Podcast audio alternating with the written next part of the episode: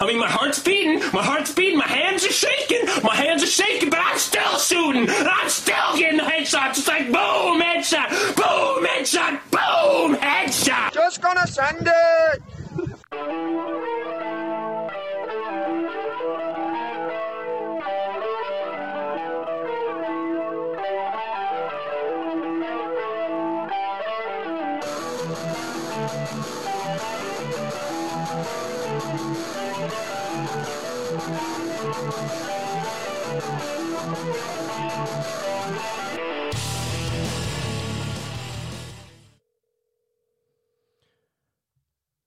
Right, guys. I'm actually literally just getting back connected with the uh, with their guest.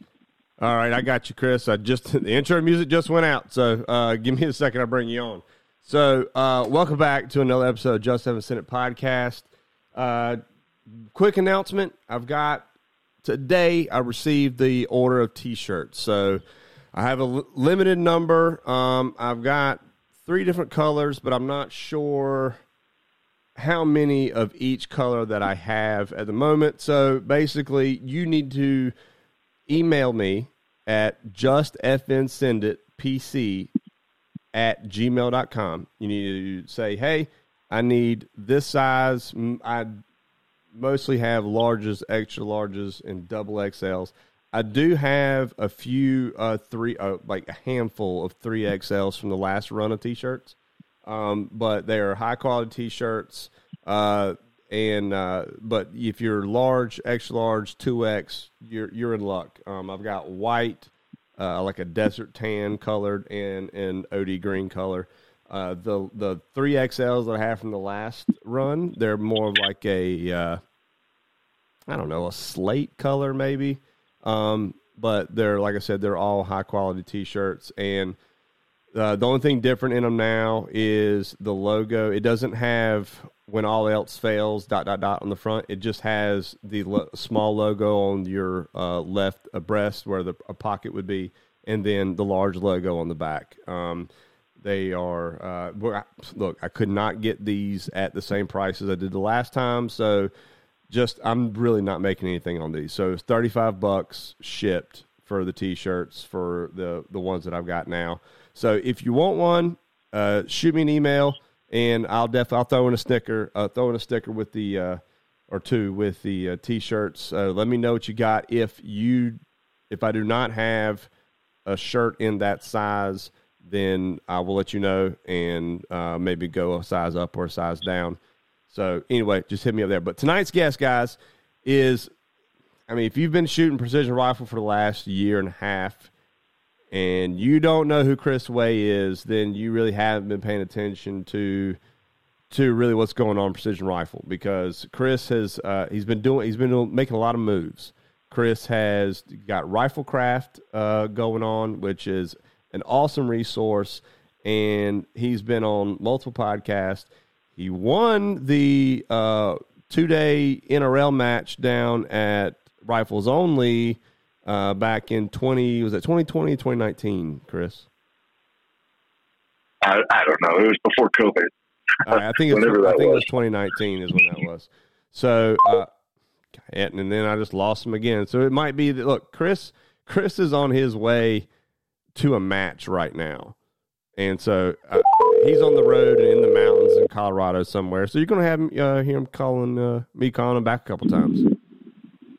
Hey, if it keeps happening, it's Sure. fine. We're still recording, so it's no big deal. Um, but uh, yeah, yeah. if we get cut off again, then I'll just call you right back. But yeah, you're. I just I just mentioned when the phone was ringing that you're in the mountains driving in Colorado right now, and there's a good chance you're Yeah. going to get cut off.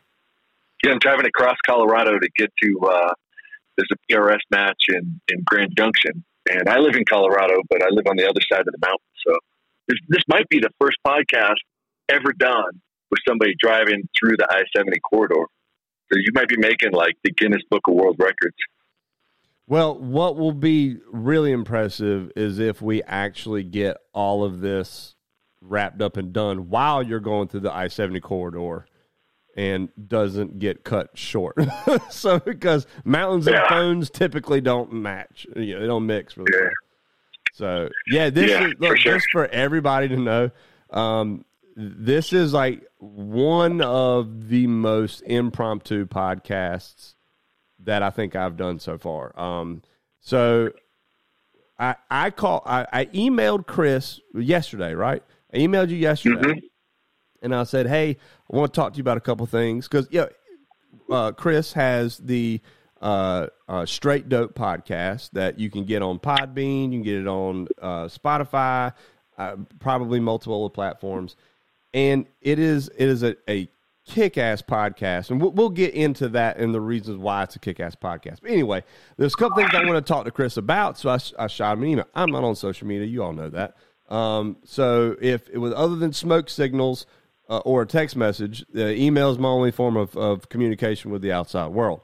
Uh, I kind of like it that way, but I, I don't have Chris's. Well, I do now, but I didn't have Chris's phone number, so I was like, "Oh, okay. Well, let's go to Riflecraft and do the contact little uh, link or whatever, and got his email, and I said, "I'm shoot him an email," and then immediately Chris you know, emailed me back and because I put my phone number in there and he texted me, Hey, it's Chris. I was like, cool. So I, I gave him a shout. We talked for what? A good 40, 45 minutes yesterday afternoon.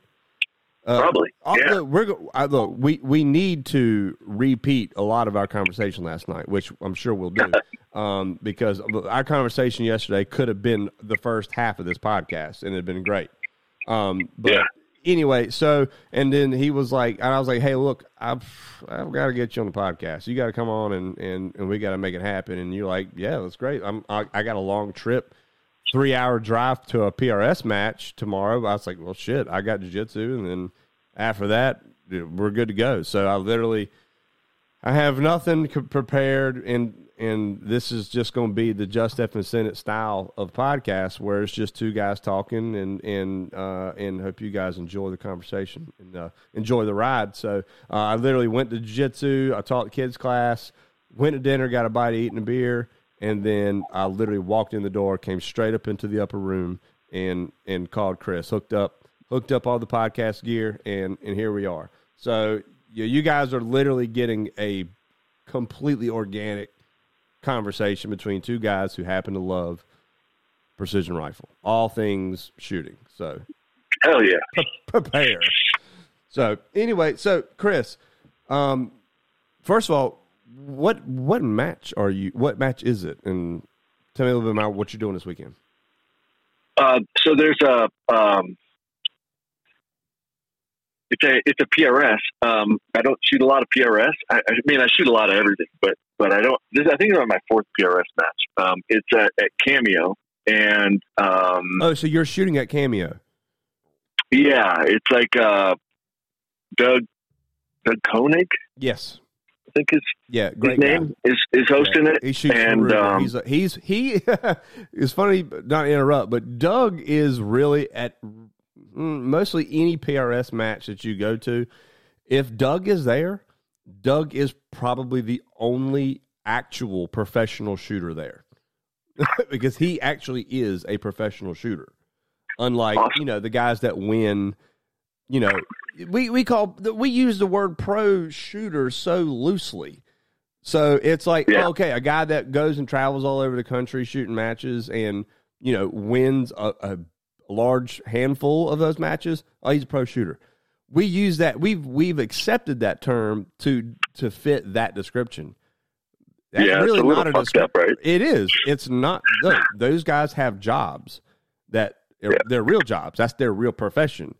Doug is Yeah. that guy. He is that professional shooter and a phenomenal shooter. Let me tell you something. He will hurt your feelings with that fucking RPR.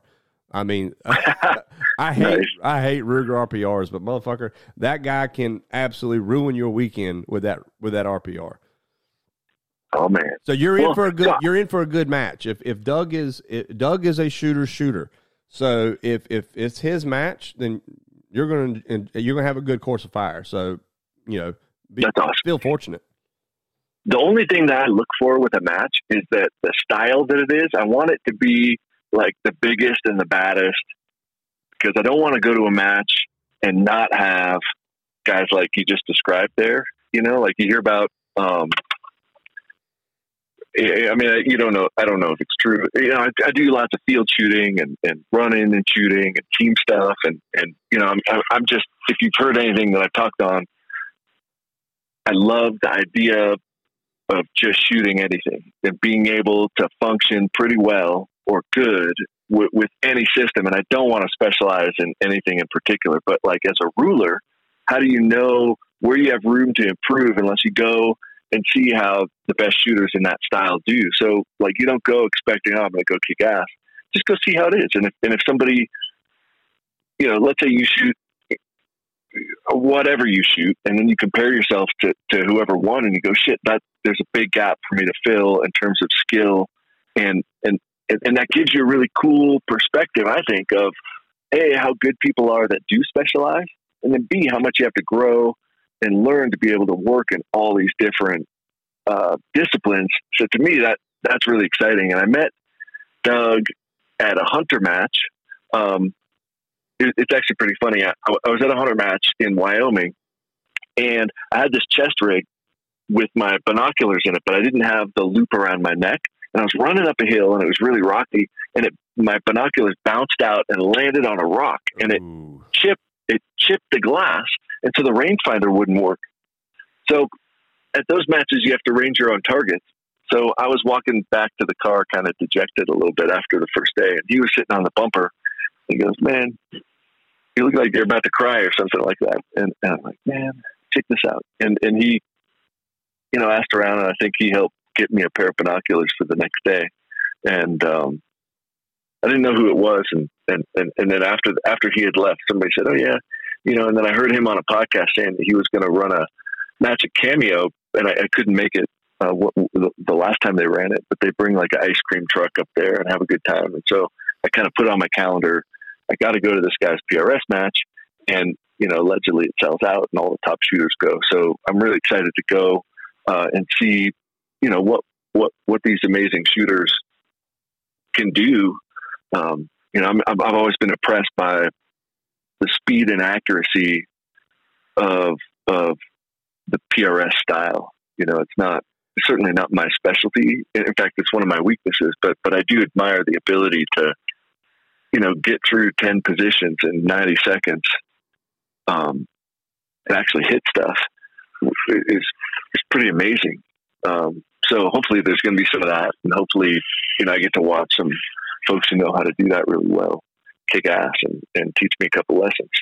Yeah, and the, the aside from that, if you're not aware, Cameo is quite possibly one of the most, from what I I've obviously never been there. I've never stepped foot in the state of Colorado, but uh, I what from what I hear and what I've read and, and ever seen, it is one of the most scenic ranges that Mm-hmm. you you'd be happy going there, not even with a rifle. I mean, of course, you'd want one where you're there, but just you know, man, have you ever been somewhere like it's not a shooting venue? You're like, fuck, I, this would be an awesome place to have a range or awesome place to shoot, right? It, so you'd feel that way, but it is an absolutely. I've, I've seen pictures, and it's absolutely breathtakingly gorgeous. So to me, that just adds to the whole. I mean, that adds to the whole experience of. I mean, that's why I like um, for the southeast. I like Pig River because it is very pretty, and even Peacemaker. I mean, Peacemaker in um, West Virginia is is also you know very scenic. It's I mean, I love the mountains. When I'm when I'm in mountains, I feel I feel like that's where I belong. I feel like I mean I'm an East Coast. I'm an hour and a half from the beach, so I mean I love the water. I love the ocean, but I just feel like in my soul that I belong in the mountains. Like that's where I feel at home. If does that make sense? I mean, somewhere you've never, Yeah. you know what I'm saying? I, I don't, I don't know how to explain Sure. that, I, but my wife knows that. I mean, I've said it forever. Like when I'm in the mountains, I feel like a, even driving through them, I just feel like I'm, I'm where I belong. I feel like I'm supposed to be like live in the mountains or something. I don't know. But anyway, yeah, Cameo, Cameo is a kick ass place. So, and then you add Doug as the match director and, and the target package that they have at Cameo it- it's going to be a good weekend. And I promise you, with all those things combined, like fucking Captain Planet, you're going to have all of the damn shooters on the West Coast and some from the East Coast probably are going to be at that. I haven't even looked. I mean, I could probably check it out on PractiScore right now, see who's signed up or whatever. But uh, I can't imagine that some of the best guys aren't going to be there this weekend. So Yeah. you're you're in for a treat. totally. Yeah, yeah. So you're right. And if I look for something, it, that that's what it's for. It's not, you know, it's just, uh, you know, I feel like, you know, matches should be good kind of yardstick for where you've got spaces to fill in during training or practice or something like that, you know, and, and, and, and just going and kind of being open I mean, you know, we all do this for fun. So it's easy to forget, I think, when you're doing something that you've invested a lot of time in that, that like in reality, like we're just doing it for fun and if we could feel a little bit like kids rather than taking it super serious because like you pointed out like it's nobody's job or very few people's job to shoot and some some people kind of you know go a little i mean you know they're they're allowed to and it's, it's their right to do it but but yeah, i think it's a little bit I- of I'm with shitty you that um, 100%. Uh, yeah, I get exactly what you're saying. They put too much pressure on themselves. Like they're on TV, and their next paycheck is going to be based off of like their performance that day. Yeah, yeah, yeah. And you know, again, like I've done stuff where you know, shit. You know, I've been on on TV shows and stuff, and I knew like, okay, this is the, you know, I'm doing this because you know I got to earn money versus going and, and and trying to have fun. But and that that's one of the reasons why I haven't shot as many PRS because it, it costs a lot to travel to because we don't get them in Colorado very often. It's really expensive to go and and some sometimes the intensity level is a little bit too much for me. Kind of like I I can be kind of like a you know I grew up surfing and skating and I can be kind of like a surf punk like uh, a little bit snarky about like holy fuck dude like some of these people spend fifty sixty thousand dollars a year to go and like you know like it means anything that you shot twenty matches a year uh, you know and, and then you take your best three scores like give me a fucking break great I mean yeah, I mean, i- i- if it was just about getting points, you know, I, I had a I had an interesting co- conversation with with uh, you know, well, I'm not going to throw him under the bus here, but he's like, you know, the, the real trick for that is is you get on PractiScore and you look at all the matches that nobody's going to go to, and then those are the ones that you sign up for, and occasionally, you know, somebody else will sign up last minute, or you sign up as a woman, you know, like because I guess nowadays guys can. You know, guys can sign up as women, or you can sign up, and, and I guess PRS has like hey, levels. You can sign up. 2022. It's 2022, Yeah, you Chris. you can identify with Yeah. who the fuck you want to be. Sign up as a fucking. Yeah, I'm gonna I'm gonna to. sign up as like uh, you know I'm the I'm the junior top junior semi pro female, and I'm gonna get a trophy.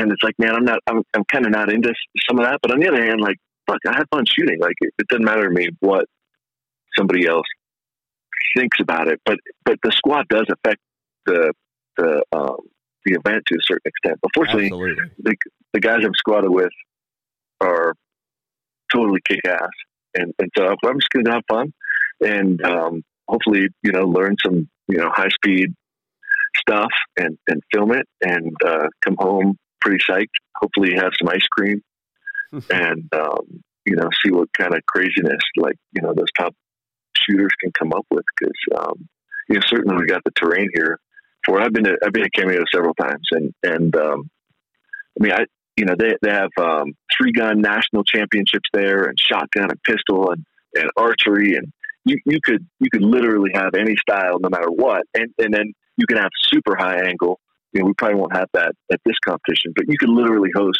just about anything except for like helocasting into water uh, kind of events at cameo because of how big it is. And uh, and and that, that that's pretty cool. Um, so but enough about that. Like uh, let's let's talk about freaking effing sentiment Yeah. so you you did the the the rifle craft drill. So that's kind of like I made a lot of noise on social media and on podcasts because um, you know I'm not I'm not I like to think about things in, in a way that like you know is, is entertaining and kind of gives me things to think about when I'm you know doing something else. Like I spend a lot of time out in the mountains climbing and and and you know if there's nothing to do for the eight miles that you're walking to a cliff or something like that, you know, it's cool to think about shooting. And I thought you know I, I hate the status quo, and I hate when people say like this is just the way it is. And I felt like it's shooting, you know that. Uh, I, I, I hate. I also don't like trying to be you know as redundant as possible. But when I when I when I got into shooting, it was kind of like a few steps because you know I got into shooting doing stuff that I I, I knew how to do, and then I kind of worked towards the things that I don't know how to do it because that's that's how you get better. And as I was going towards the things that I couldn't do very well, you know, and, and some of which I still can't do very well, everybody said, okay, you got to go to a match and you got to do this, that, and talk to people, and and it. And you, you started to see these patterns of behavior, and, and some of which, you know, I just completely disagreed with. And one of those things was how often people kind of got screwed by the wind, left and right, left and right. And and I thought, man, you know, statistically, didn't make sense to me. Like, there's no, there's no way that all of these shooters are having wind switches, you know, as consistent as that because it just didn't didn't make sense to me. And and it took a while, but then it it turned out that some of the really good shooters that that I was kind of bugging all the time about what to do to get better, they were shooting paper. And so I started shooting paper. And I started shooting paper and I was focused on the group size like you see a lot. And people use that um, I think it's called Ballistic X. Like it, you know, the one where where everybody like puts the holes on their group and they say, you know, look at this, I shot a point three group, but you you can see where they're aiming, and it's like, because then it dawned on me right away, like, okay, if if you were aiming at that aim point, and sometimes you are, sometimes you aren't. So you you, you know, there, there's no explanation for for people, but I started to see this pattern of people shooting dots. And they shoot dots and their groups look great, but they're all over the place. And so I started shooting dots. And you know, I got hold of Frank and Phil and Kalen and started talking to Jake Vibbert and John Pinch and, you know, all the guys that were receptive to me asking them, how'd you get good? Basically, all of them told me they shoot paper, but don't talk about it very much. So I started shooting paper. I'm like, all right, cool. You know, my, my shooting's getting better. My groups are getting tighter, but still my hit percentage was pretty low. So then I started, then one day I formed this kind of, uh, I don't, it was like a private group and I invited a bunch of shooters I called it the the Guild of the Skeptical Bolt Handlers, and I started I started putting concentric circles around my aim dot to see what my hit percentage would be on targets of a certain size. And I noticed that, okay, I was hitting in like the 70, 70 71% of a one and a half MOA target, right? And I think that the, the comps that, you know, the, the field matches, you tend to be around like two to three MOA, and the precision comps tended to be like 1.5 to 2 MOA. So I noticed that like my hit percentage, uh, you know, I was like, okay, I'm going to rebuild this stage position. I'm going to shoot at 100. I'm going to see like, you know, what, why. And, and I started to notice that the hit percentage kind of related a little bit to these concentric circles around my aim point. So even though my group was, you know, less than an inch, it was an inch off my aim point. And I mean, you know, I think that, that all guys can have these moments where they've been doing something and then, you know, after too long, they realize what they probably should have realized a long time ago. It's like, man, we're measuring things wrong, right? And so that's when I was like, all right, I got hell bent on, um, that happened at, at the, um, I, I went to some, I, it was an NRL in Texas. Okay. Uh, it was, I think it, I think it was in November or December. It was an NRL in Texas. And, and I remember there was you know, wind was hard and spot near impacts was. I, I was just completely unprepared for shooting in an environment that I'd never shot in before. You know, and the, the, the super high T post targets where you miss left or right, but you see your impact three or four hundred yards past it, and or don't see it at all because of the grass. And man, there's got to be a way, you know, where I could get my shooting better so that then I could learn things like wind. But right now,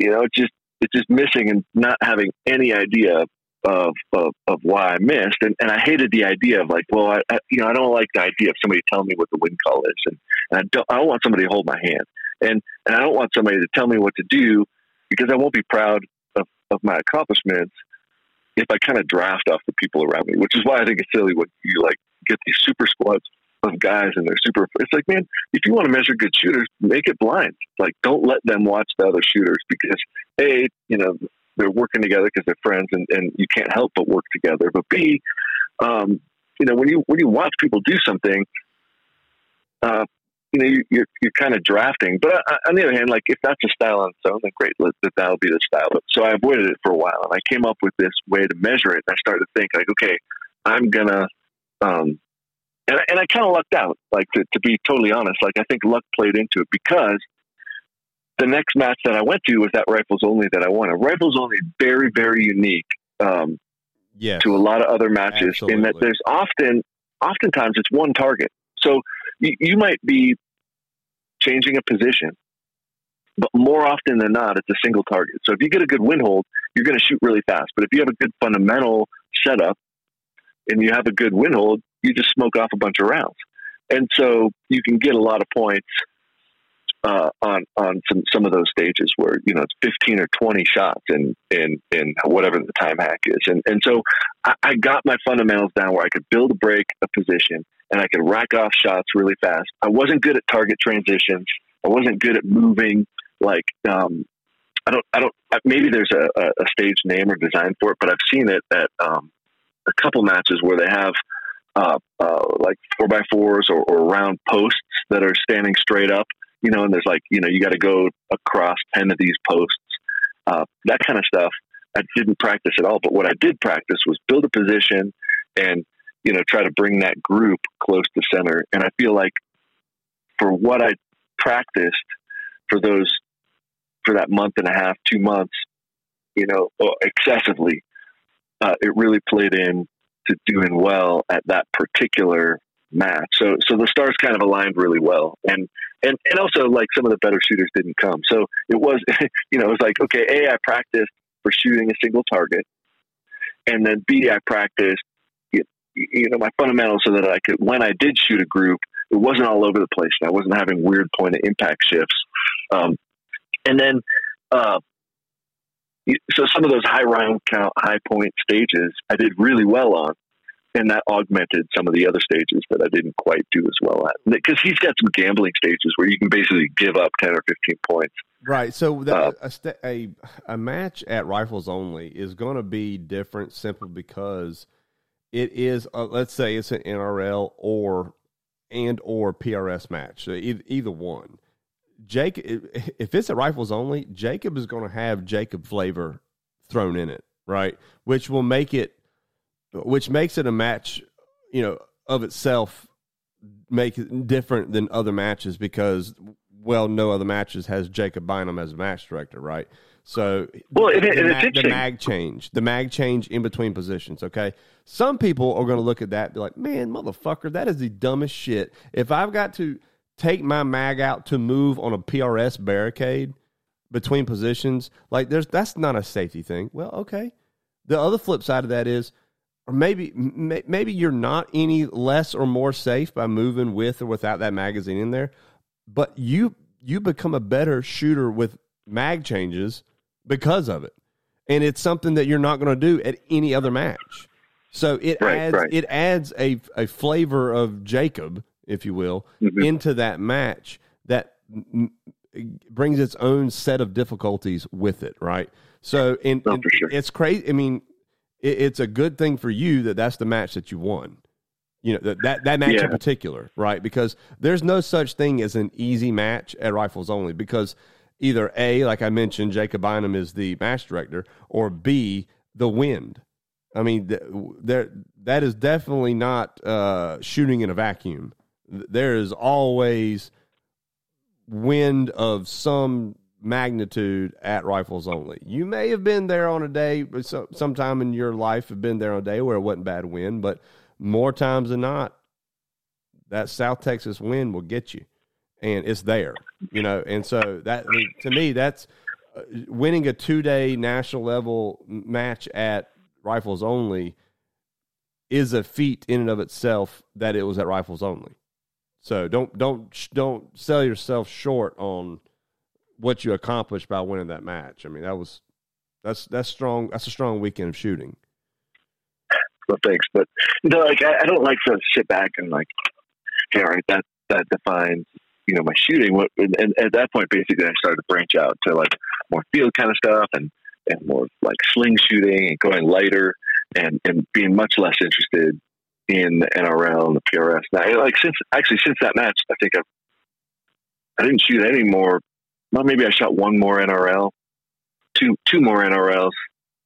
You know, it, it's been two or three years and and then maybe two but but i got really into shooting um, you know, trying to learn wind, and, and I didn't have all the crazy, you know, trainer rifle. So basically, what I started to do is I have a 308. And I shot a 308 at a PRS in, in Wyoming uh, last year, um, and and it turns out that wasn't the greatest idea, but um, the um, but uh, and then I've been shooting. I shot my six BR like super slow at like 2,600 feet per second, thinking oh, like, wow. okay, well, I'll be uh, you know, it's going to allow me to work wind. And, and I didn't quite realize that, that it didn't work that way uh, ballistically. You know, yeah, it made me work wind also, but but it also like opened the group up massively at distance. So, um, you know, so but but anyway, you got you got to kind of learn the hard way uh, sometimes. But but I but now I'm kind of obsessed with this these field um, field matches with different calibers and, and trying to go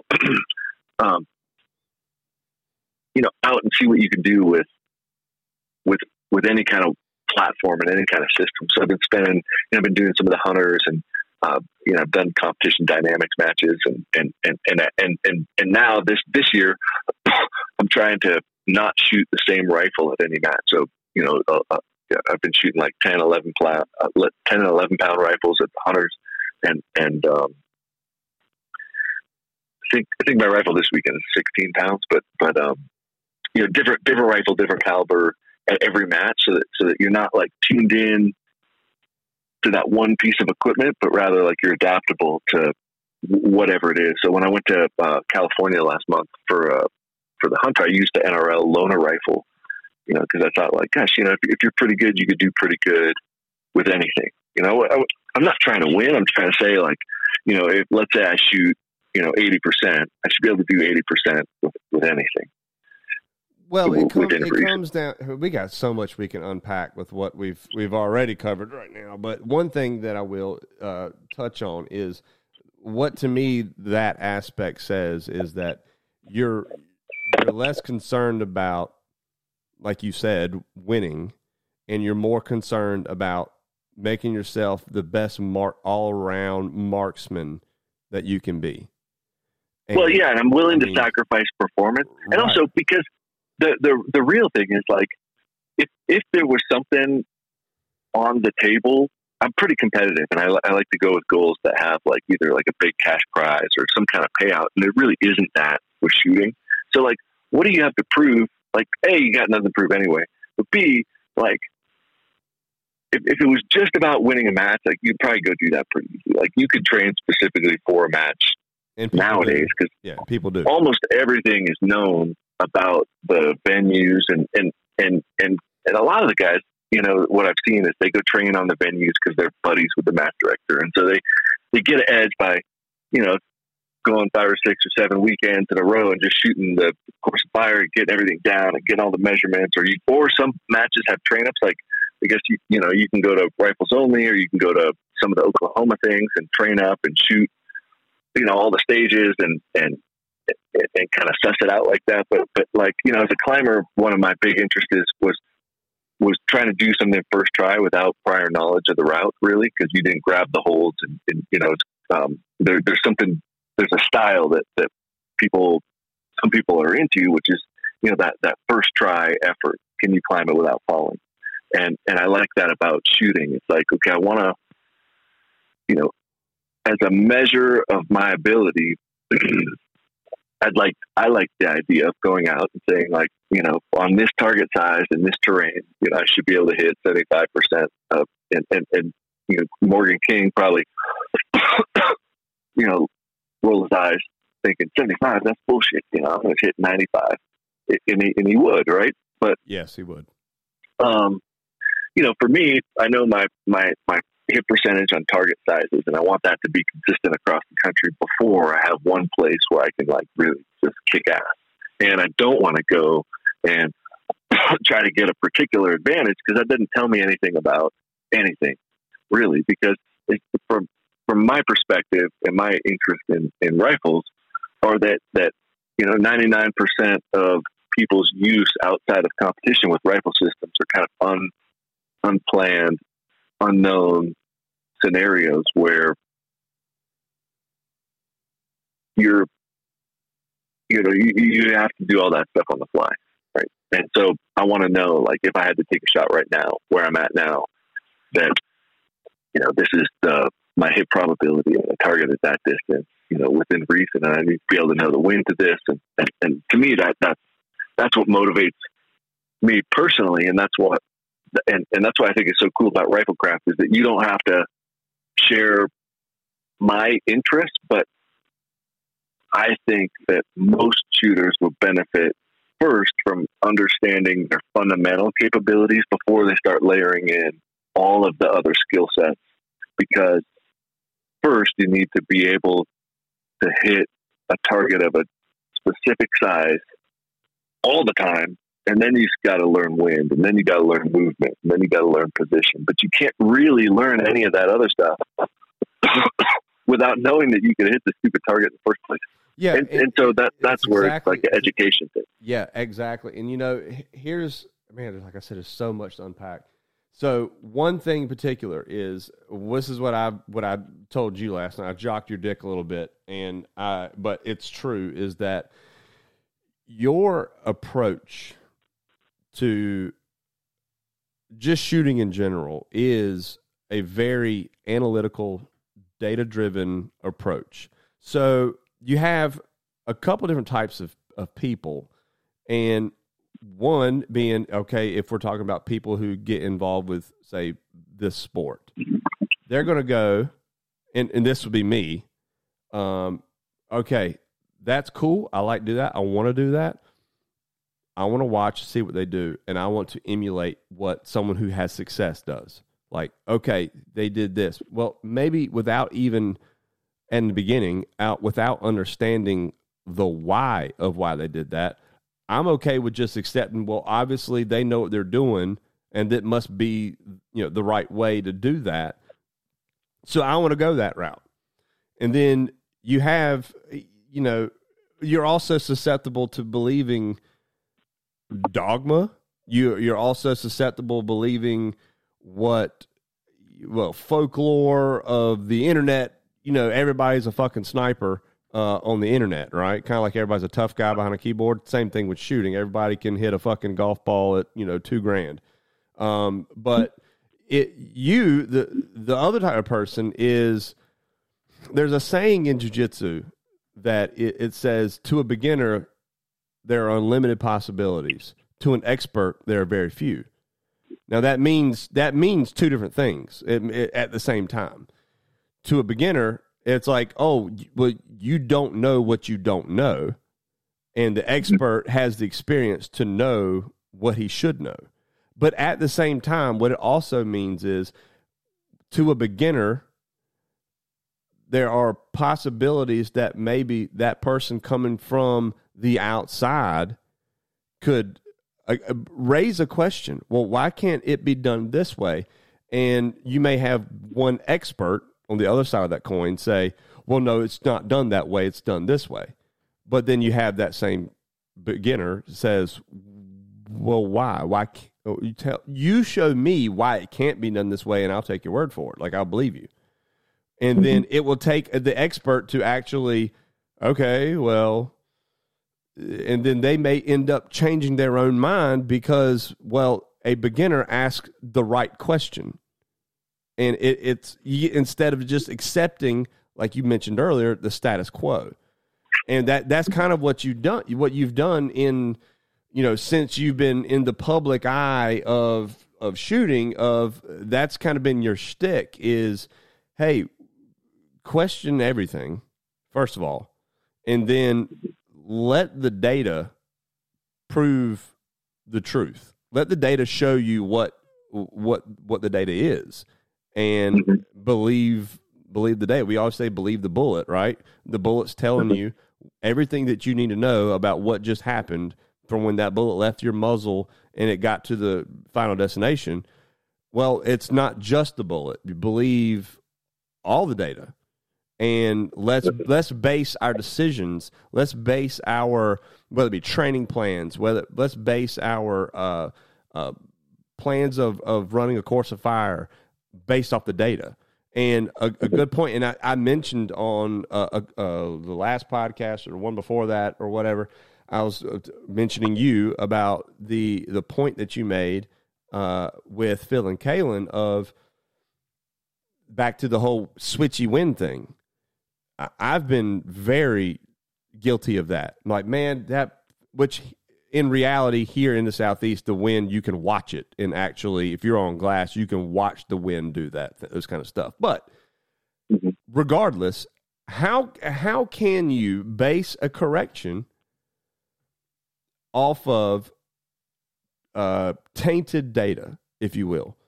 If if you feel that if you had the gun in a vice, okay, in a sled, and uh, or a, a rail gun, and then the bullet went off of both sides of the target, well, at that juncture, yes, you could. You could say the wind switched because there's this rifle will not move. It is in, it is the the trigger is breaking when the barrel is pointed at the exact same location every time. But we're not shooting off of vices or in with rail guns. So we have influence that those guns do not.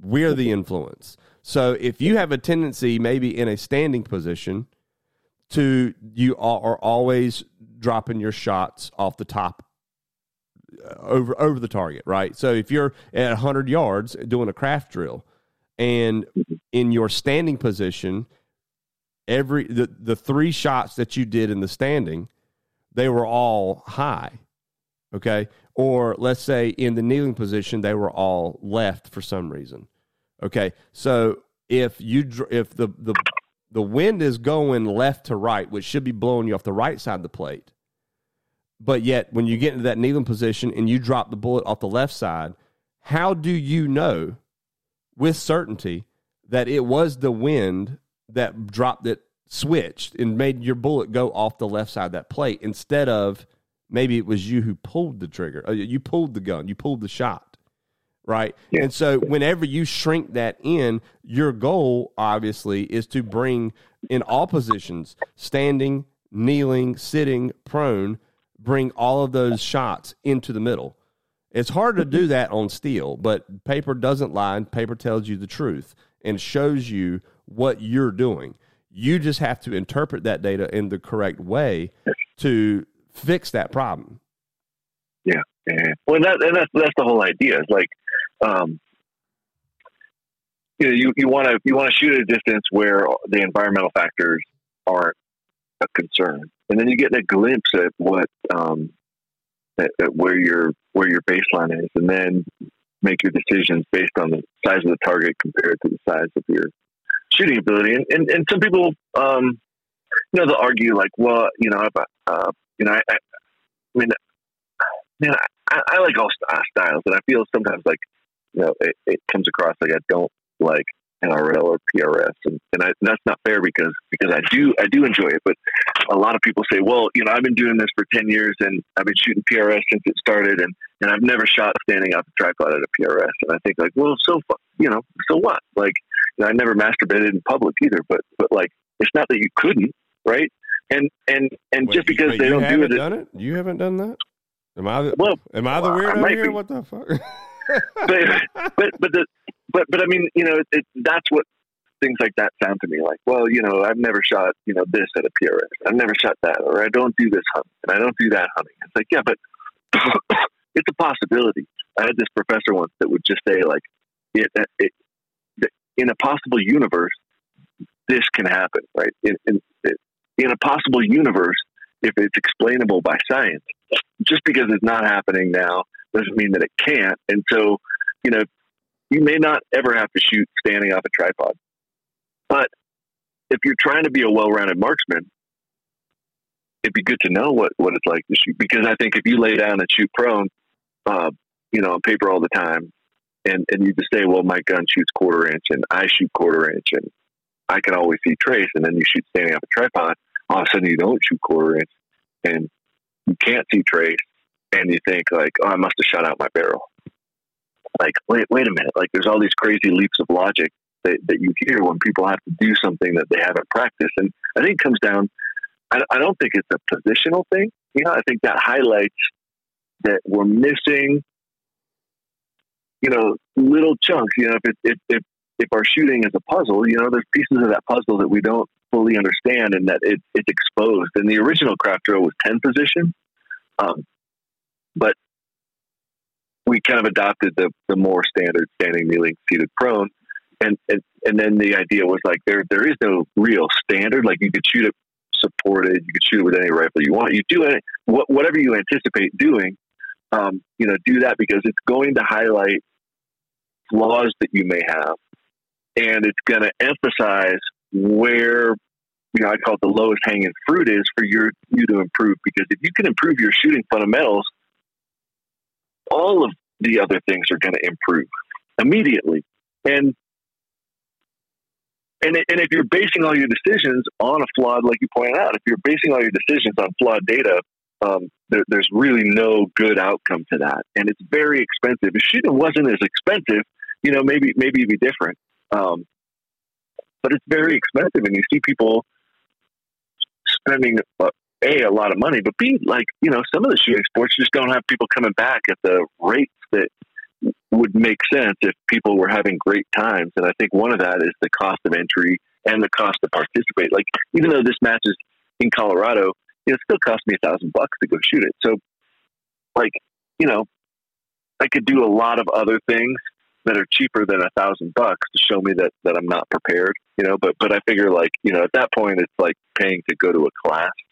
So maybe, but but if it was two thousand bucks, like nah, I'm not gonna I'm not gonna spend spend two thousand bucks to go no, no. Um, to a match. But but but you know, a thousand bucks or less, and that's why I'm trying to shoot more locally this year to be able to test out those things. I got all, I got three gas guns I'm gonna be shooting at matches, and I got um, four bolt guns and and different barrels I'm gonna swap, and I'm gonna do uh, what the not this one, but the next one that I shoot. I'm gonna I got a Zeus, and I'm gonna I'm gonna swap the barrel. Not cal. It's gonna be same bullets, so people don't have to freak out. But I'm gonna take my barrel off between each stage, you know, to see what the point of impact effects of that are, and and uh, you know, shit like that to me is really exciting because it's stuff that you don't hear people doing, and they might say like, you know, that that's stupid or that's crazy. But on the other hand, like if you're making technology that has a function that, that's being advertised as like added value, like I want to see that added value in action. And and uh, you know, some people are getting a little bit nervous. Like I mentioned, uh, the idea of using the compass feature on binoculars to walk your partner in at a team match by saying, you know, here's the cardinal direction and here's the distance, because that should put a crosshair exactly on the target. People start to reach out saying, well, you know, the level of accuracy of our compasses aren't that good that you'll be able to do that. And it's like you scratch your head, like, wait a minute, you're selling these things that are thousands of dollars. And that is a selling point that you're using to try to get money from people. And now you're telling me it won't work because I'm asking, you know, I'm saying like, here's a, here's an awesome use for that. And, and this is how you'll put it into to play with a team match. And then companies are reaching out like, well, you know, don't, you know, I don't think it's going to work like that because you know our accuracy. You know, we got to we got to make improvements. And it's like, what? Like, if we can swap a barrel, like, I want to, you know, I, I, I want to shit. Uh, I want to take like the the AI and do a match where, like in golf, you change your clubs from like putters to drivers. You know, wouldn't it be fucking cool if you had one you had one rifle and three or four barrels and three or four sets of bullets. and for for each shot, you could assess. All right, I think I'm going to shoot this one. I'm going to use the 338. You pull out your 338. And then this one, I'm going to use my 223. And this one is perfect for a BR. And you know, every stage, you like, you know, you assess your shot, you screw on the barrel, and then you know, you you dial your offset, and bam, you start shooting. Like that would be a fucking awesome selling point and a cool use of that rifle system in a way that you know you don't hear about too much now.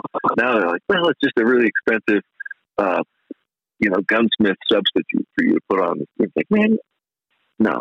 I, those are the kinds of things that get me really excited. And I'm going to try to go out and and, and, and prove those. You yeah, know, some of these I, know, you, I know you've got you've gotten an AI recently, and uh, as you know, I'm I'm a, actually wearing an AI T-shirt right now. I'm a big big fan of AI, but um, yeah, you need to get the AI uh, AXMC because that's where you could go from like 300 Norma down to well now if you went with like a, a bug holes, uh, I've got the 223 bolt to run in my AI, and you you know if you get one of those, you got a 308 bolt.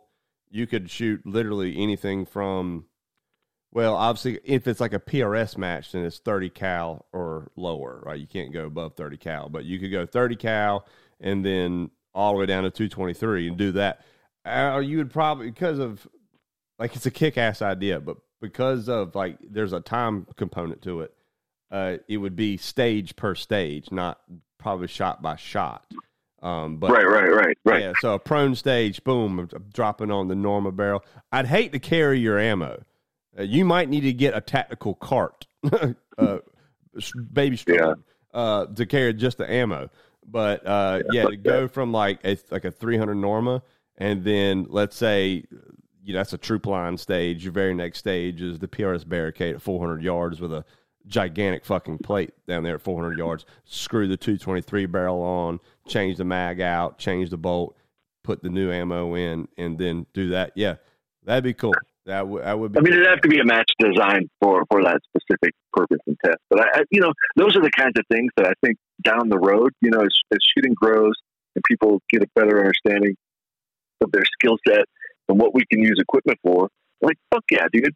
Like, I mean, there's there's so many cool opportunities for stage design that aren't just the vanilla cardboard cut. And and it, I'm not saying that those aren't fun and they're not challenging, but when it when it simply just becomes like a rehearsed monkey kind of thing, like you lose a little bit of my interest, and and that you know I might you know it might be unusual there, but it's like okay, I want to kind of strip it away, and, and that's that's one dimension of a three dimensional picture, you know.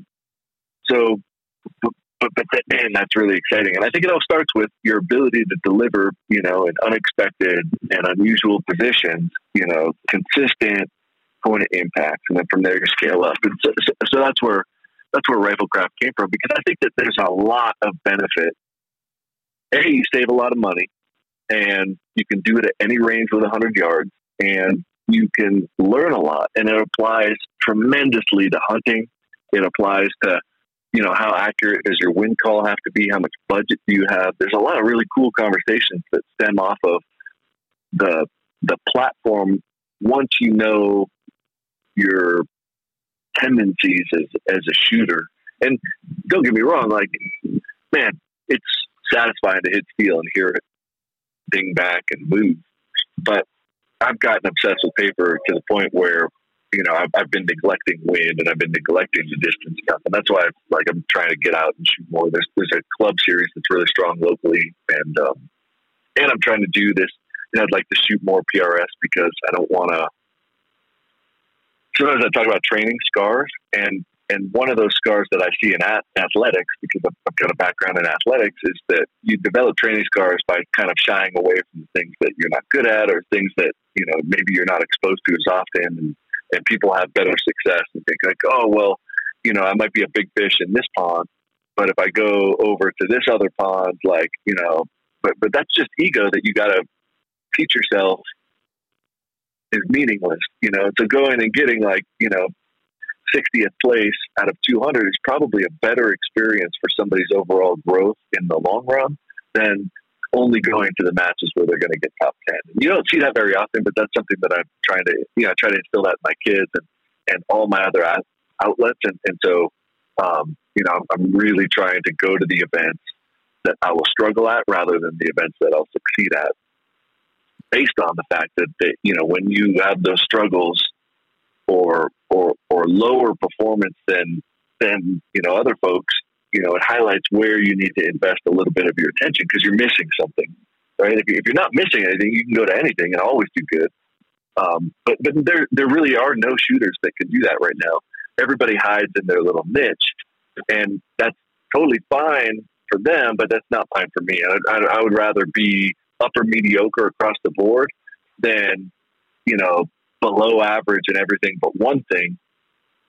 And I've done the events that I'm good at, and now you know I'm only going to the events that I think I'm going to struggle, so that I could highlight areas to train, and then go home and and and practice those. And, and for me, a lot of that is is you know targets at distance and transitioning, uh, learning some of the tricks to like um, you know to to get to, to actually get like the, the points. Not tricks like you know I'm going to pay you to let me train on your course of fire and shit like that because that's not you know I think that's you know bullshit. Um, but uh, yeah, well, you're you're guinea pigging yourself, right? Yeah. You're you're guinea pigging everything on on your own, and what you're well, you're accomplishing a couple things at the same time. You're accomplishing something to one, the thing that you're most concerned with, which is good. That is, you're trying to make yourself, like you mentioned, an all around better marksman across all platforms. But also, you're taking us, well, who, whomever you know tunes in either to your podcast or to on, on riflecraft.com or on maybe a podcast like mine or Frank's or Phil and Kalen's or whatever, but you, you're kind of reporting back with with data. Like, okay, so I, I, went and shot this 223 here on this style match, and this this was my my hit. Oh shit! And we lost Chris, and I'll call him right back. I kind of figured that was going to happen. Come on now. Jesus, I hate fucking technology. Oof. Chris might be out of complete service right now. There we go. Now it's ringing. this is so fucking ghetto.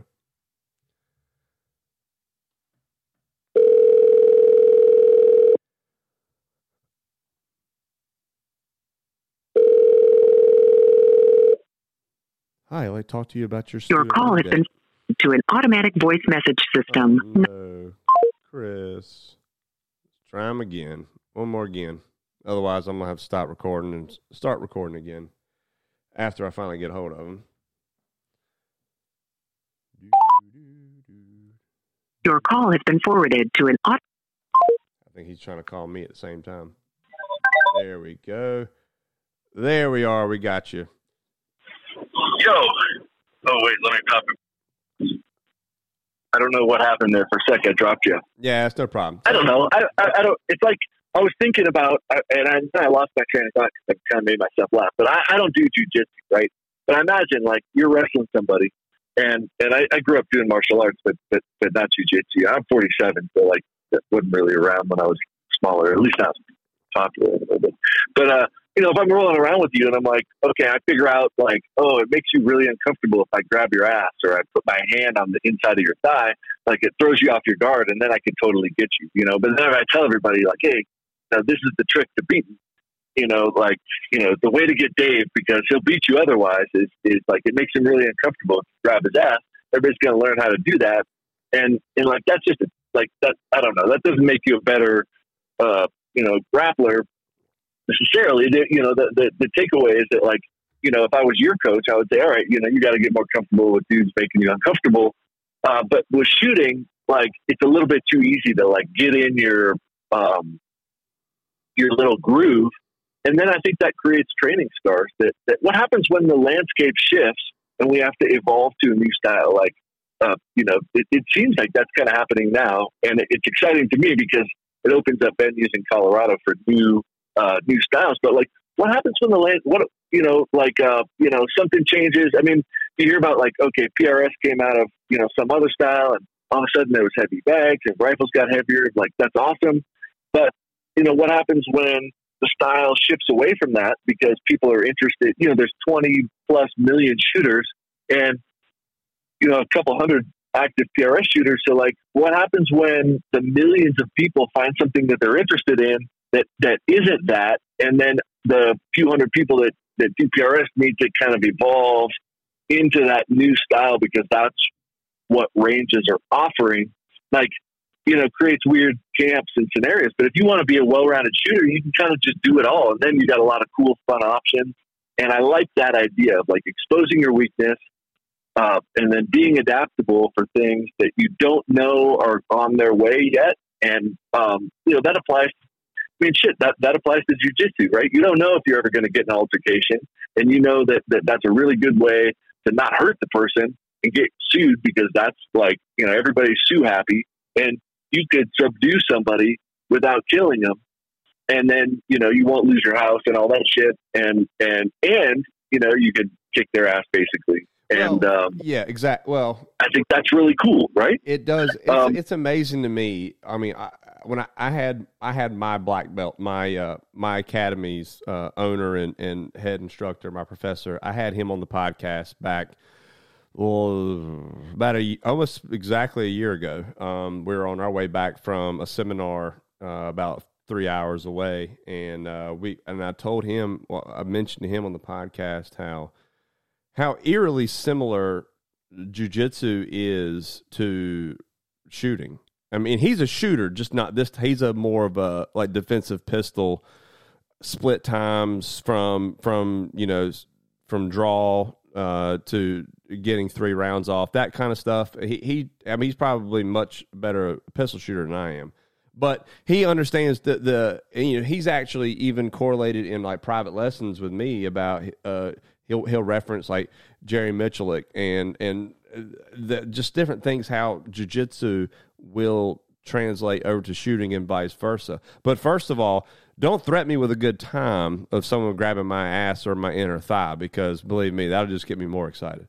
Second of all, you're 100% right because what correlates with what we're talking about between the two is if you've got someone like, let's say, a someone here in the southeast that has got like they are just Miyagi at shooting positional, um, and they shoot a lot here and they do very well here. But as soon as they maybe qualify the finale because of all the points they've gathered through the year of the southeast matches they've shot in, uh, and then they go to finale and it's in Oklahoma. Well, there look, Oklahoma is not the southeast. There's it ain't nothing to have 30 mile an hour wind out there. And well, if they didn't travel out there and have put themselves in that wind to shoot, uh, or a whole bunch of troop lines where they're just used to shooting a lot of positional stuff, then they're going to be kind of like a fish out of water. Where in jujitsu, it's the same thing where, you know, if you are a a a very very strong uh, guard player, Okay, if you're a really strong guard player, whether it's Spider Guard or uh, you know De La Riva, Single Leg X, any of those guards, if you're going against somebody who who prefers a more like a pressure passing and top game to where they're, it's really the two kind of like the bull and the bear that go against each other. That's fine, but what if you go against someone who has a better De La Riva guard than you do, and they get to De La Riva before you do. Now you got to play the game that you're not used to playing, right? You're forced to play the top game. Now you've got to pass this guy's guard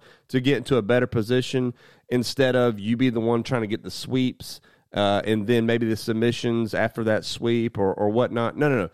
This guy's now playing your game, and now you're forced to play the guy's game that you're normally beating. You got to do what he does trying to get someone who is just as good at that position or better than you were. So you have to have that you like just being stagnant is the the beginning of death. You know, it's literally if if you're not growing in everything, then you're dying because it, as soon as soon as you get put in that position to where you are no longer comfortable, you know, uh, if you're, you're not comfortable getting stacked um, and I'm used to getting stacked because I play a lot of guard game where basically stacked is someone's basically trying to basically smush me to the floor and put my feet behind my head. I'm used to that simply because, well, I play a lot of spider guard, and that's the first defense to someone playing spider guard on you if you're standing up is to smash them. Well, I'm okay with that. You can try to smash me, and I'm I'm to sweep you when you do it, and then I'm to triangle you after that. So, but if if someone is is a better spider guard player than me, I'm to have to revert because I, I, me knowing this, I try my best to put myself in the situation. Hey, look, we're going to roll for a minute. You, you need to play guard. I, I want to do. I want um, you know, I want to try to pass. Okay, and then we'll do that, right? And so I'm sharpening more than one knife when I'm because I'm making a conscious effort to do so. You got to do the same thing in shooting. You know, you can't just say, "Hey, look, I'm shooting this fast whiz bang cartridge, and I'm not used to really having a whole bunch of wind. I can hold left edge, and I can hold it on and break that shot perfectly every time. I just need someone to give me a wind call." Well, what if no one was there? What if what if you had to make that shot and you were by yourself? Like literally, you weren't at a match. Mm-hmm. So so what are you doing? Are you a shooter or are you a a just a match person? Right? You, you, I don't really know what they even call that, but you get what I'm saying. I I, I want Yeah. to be a good shooter. Now I like to play the game too. The game is fun, but Mhm. you know that's also like jujitsu. The sport aspect of jujitsu is fun. I love it but I didn't I didn't start jujitsu because I wanted to compete in sport. In fact, jujitsu is where I don't compete. That's I've kind of purposefully kept it that way because I compete shooting. This is my outlet to where I, I, there's literally no pressure at all. Which I'm a low pressure person when it comes to shooting anyway because I don't I don't think I'm any good. But uh, I'm I'm I'm not going to scare anybody away from first place.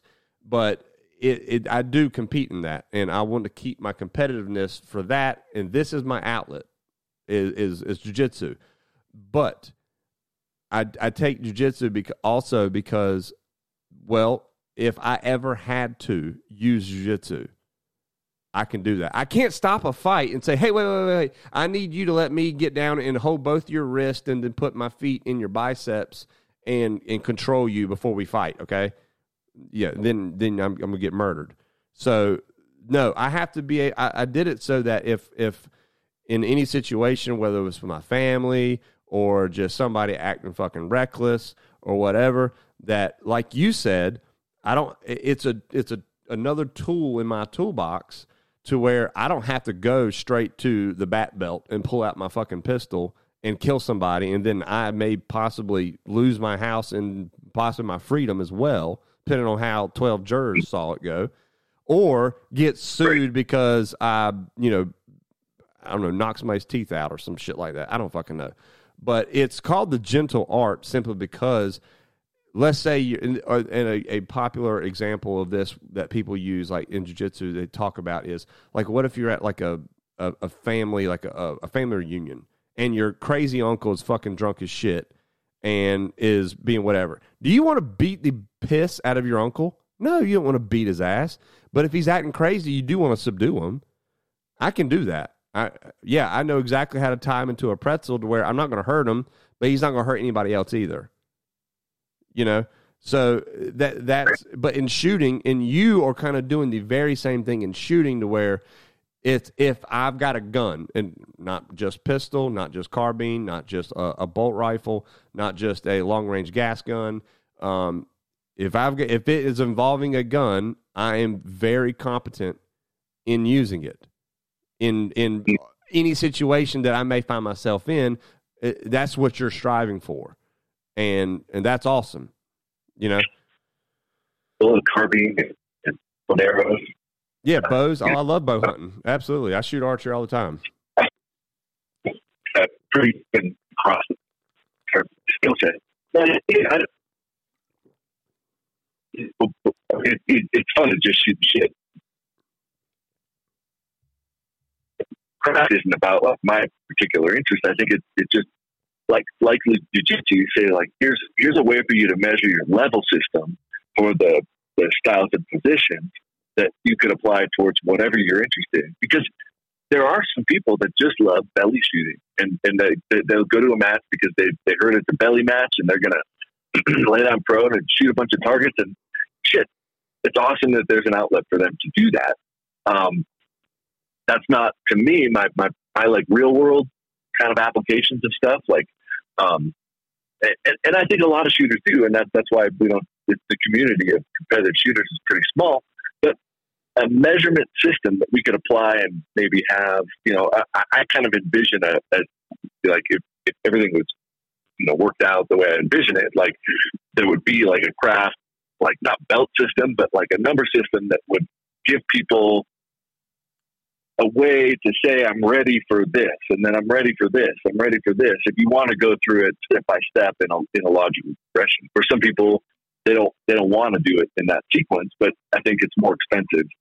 Um, and that's cool if they. If, I mean, there's, there's a lot of really wealthy shooters, but I think it's cool to have uh, objective measurement system for skill, and that's that's what that is. And it's not, you know, a lot of people point out that I'm data, you know, I, I am data driven and I'm numbers driven and science driven, but I'm not like. I think that that other end of that spectrum is like the Bryan Litz type ballistician, and that's the pure science of you know what's happening with a bullet in the environment. But on the other hand, like none of that information is really making a shooter better. It's just that that's the underlying explanation of what's happening. Like it's, it's letting them know what you're what's happening. It just explains what's going on. Yeah. is all that is. Yeah, Right, right. And you could disprove a lot of ideas, and you could disprove a lot of things, or you could you could make educated uh, decisions ba- uh, on how to build equipment or, or selecting the appropriate equipment. But when it comes to application, application is hundred percent skill, and those kind of numbers aren't really going to help objectively guide a shooter towards shooting better. Um, it could be justification for you know if he says, okay, well if you if you shoot one inch and you know your your hit percentage will be better if you shoot half an inch. Okay, great. If, if that's what they need to spend twenty hours at a loading bench trying to get that bullet better, but I think that that you know if you you make your load go from one inch to half an inch, my guess is you probably still shoot four inches positionally.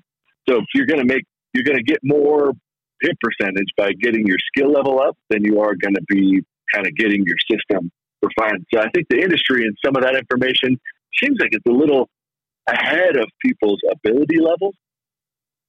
And and and and I kind of like the balance of like, okay, you know, my gun's good enough. I, I used to think like, oh man, it's got to shoot quarter inch, and now I think, fuck, if they shoot an inch, that's great because, um, you know, my skill level isn't isn't isn't there. I mean, uh, uh, positionally, I'm getting much better, but but uh, you know, I kind of I I yeah, I go for like you know, if a rifle shoots under an inch uh, with factory ammo, I'm I'm pretty psyched. You know, I've been shooting this last year, year and a half. I've been shooting mostly six five Creedmoor, and I just shoot factory ammo because of uh, component issues and stuff. And I I just gotta you know I just grab a tuner. If it, if it doesn't shoot under an inch, I grab a tuner and you know crank it around till it shoots under an inch. I don't try to like get it to be Bug as holes. amazing as Yeah. it possibly could because I don't, you know, I just don't shoot that well. The difference between my ability and the ammo isn't isn't that significant that it, I think it's going to change my hit percentage at, at this point. But I've, I've I've shot a lot to measure that now, and and a couple of years ago I was doing it wrong. Um, you know, shooting the slow BRs because I thought it was going to make my wind calling better. Turned out to be a bad idea. Um, but uh, Well, there's but two, man, there's I love shooting sides. 308 and six fives. there's two sides there's two sides to it the one side of that is that you're that you're right is that all you know what what brian like use him as an example if you take your your load that shoots one inch and you change it to shoot half inch well you should i guess what in theory miss half the targets? No, miss half or i should say you'll hit double the amount of targets uh, or at, at bare minimum just increase your your hit percentage. True, but that's Well, I think- I think that also statistically- goes back to that also goes back to the whole. Well, that's assuming that the rifle is like in a vice, right, or a rail gun, right? That there's no other influence other than the load, right? Well, the other side, Exactly. the other side of that is like me. I I say I don't like hand loading, but it. I mean, I look at it as a necessary evil to shoot the cartridges that I want to shoot, and for I guess I can get ammo on demand as long as I have the components. I have ammo on demand rather than be at the whims of how much a box of ammo and if that box of ammo is available. Right. I have six. I, I shoot a lot of six Creedmoor when I want to shoot fa- uh, factory ammo, um, but you know I hand load all my other stuff. But the the idea behind that is, is of wanting to get that group is shooting as little as possible. Is that any any shot is in theory any shot missed was because of me or was because of a bad wind call. Where if if it's a, think of it as a laser beam, if somehow that laser beam misses the target, then there wasn't a an error that I can fix, which would be me, right? So, or, or uh, uh, well, me in the sense of did I pull the trigger good, or me in the sense of did I make a correct wind call? But I mean, I, I can't imagine there being a, a whole lot more frustrating than you know you did make a good trigger pull and you did make a good wind call and the bullet still missed. So if by disqualifying some variables, meaning, hey, it's shooting quarter inch at 100 yards, anything past that, as long as all my equipment is in working order and my, my load is what it is, any miss was me, and it's going to tell me. And that that's the only other flip side to that. And I think I think both are right at the same time. It's just somebody people put too much emphasis on one over the other. Like, hey, I'm gonna win a match because I, I just got a new load in this rifle and it's fucking dimes, baby. It's it's shooting it's shooting into point twos, point ones at hundred yards. Okay, well, show me.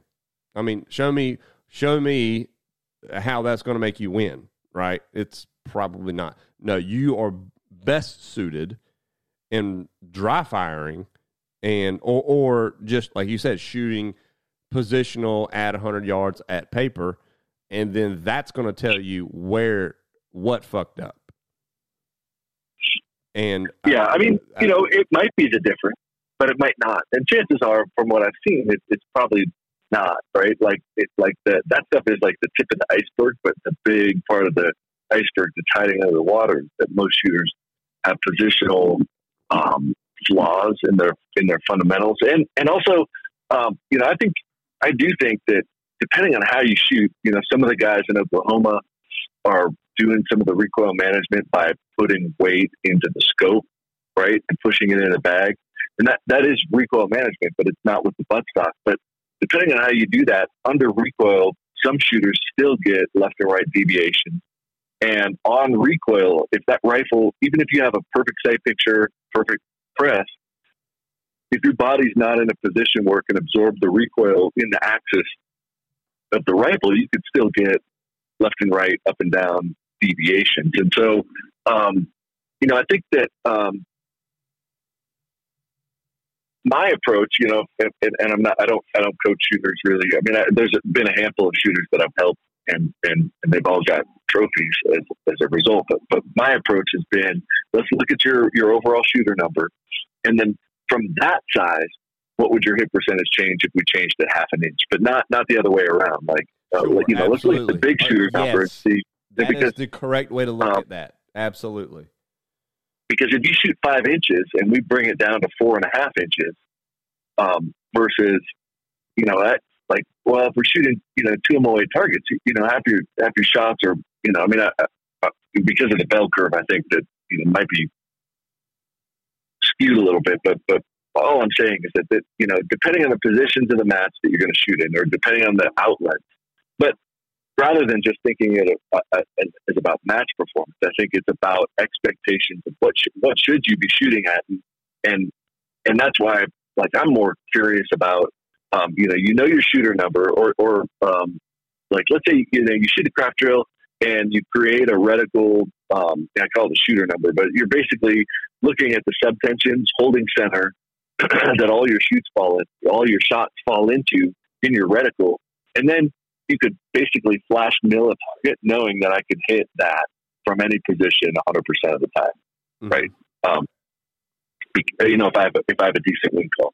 And, and so if you can flash mill your bracket on something, you can know whether you should expect to hit it always or whether uh, there's a chance that you could miss it left and right. And, and, and then if it's a close miss, you can make an educated decision as to whether you're going to correct for wind or not uh, based on the size of the target compared to your shooter bracket. And um, I've been doing some experimenting with that. And I've noticed that when I pick a target that's smaller than my five personal bracket and I miss close, if I do the exact same thing, it's not unusual for me to hit and and it even hit center of the plate using the exact same hole.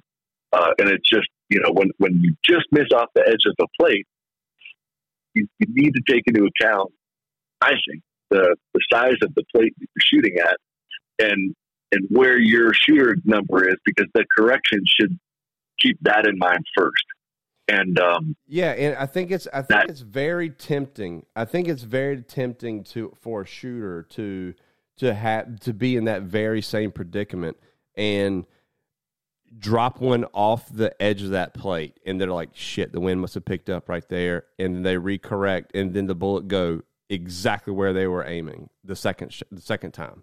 Whereas like i mentioned it on the couple episodes ago like i talked about earlier that the the the definition of insanity is doing the same thing over and over again expect different outcomes but the caveat is in shooting you may just be getting, giving yourself a second opportunity to pull the shot correctly as opposed to you thinking that you pulled a perfect shot and the only uh, influence on that bullet was wind when it it yeah. good chance it wasn't right especially right. if you centered a plate up especially if you centered a plate up on one shot you shoot again and let's say it's a three shot target. You're shooting at this same target, three shots, whatever. First shot, you center it up. Second shot, it barely burns off the edge. Now, are you going to now correct off of that edge miss, or are you going to give yourself at least one time of I'm gonna hold that again and make sure that wasn't me, and break that shot where you're both both shots were uh, your hold for both shots and mm-hmm. see, see, if it drops where it's supposed to go, which right there in the middle, right? We would probably all be surprised at how many times on that third shot we'd put it right on top of the first one. And then, ergo, proving that, well, in, you would think that the second shot, your miss, was you, not the wind. I mean, um, so I'm always getting screwed by the wind. How come I always do this wrong? Then you you try to correct it the same way. By the man, my my buddy told me, you know, correct half a plate, you know, you know, correct half a plate or three quarters of a plate, correct, you know, and then I always get screwed by the wind when I do that. Like maybe that's the insanity, right? So, so that that's where I kind of scratch my head. You know, I hear things, I, I, I think about them, I, I listen, I apply them, and I look to see. Um, you should see a statistical improvement immediately with that kind of stuff, and sometimes you don't. And sometimes people are saying like the same kind of thing, like, "Man, I'm always having these problems. I'm always having these problems," and it's like, "Man, you know, well, what are you doing to fix them?" Well, I was told I should do X, Y, and Z. It's like, well, man, X, Y, and Z is probably bullshit. Uh, well, how, you know, how is X, Y, and Z working out for you? Yeah, it's like, oh man, no, I, I,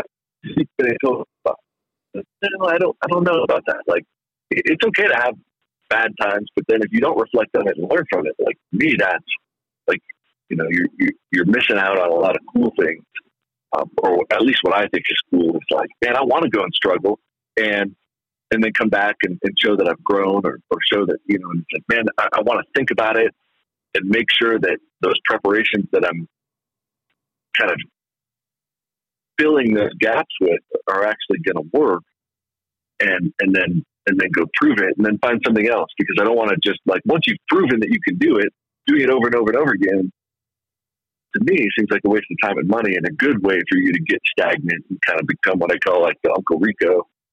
You know, like, uh, like you know, like well, I mean, so many people are like, "Oh, I was badass back in the day. I did this back in the day." Like, oh, what do you do now? Oh, well, I was badass back in the day. It's like, okay, you know, Brad, what do you do now? Like, uh, nothing.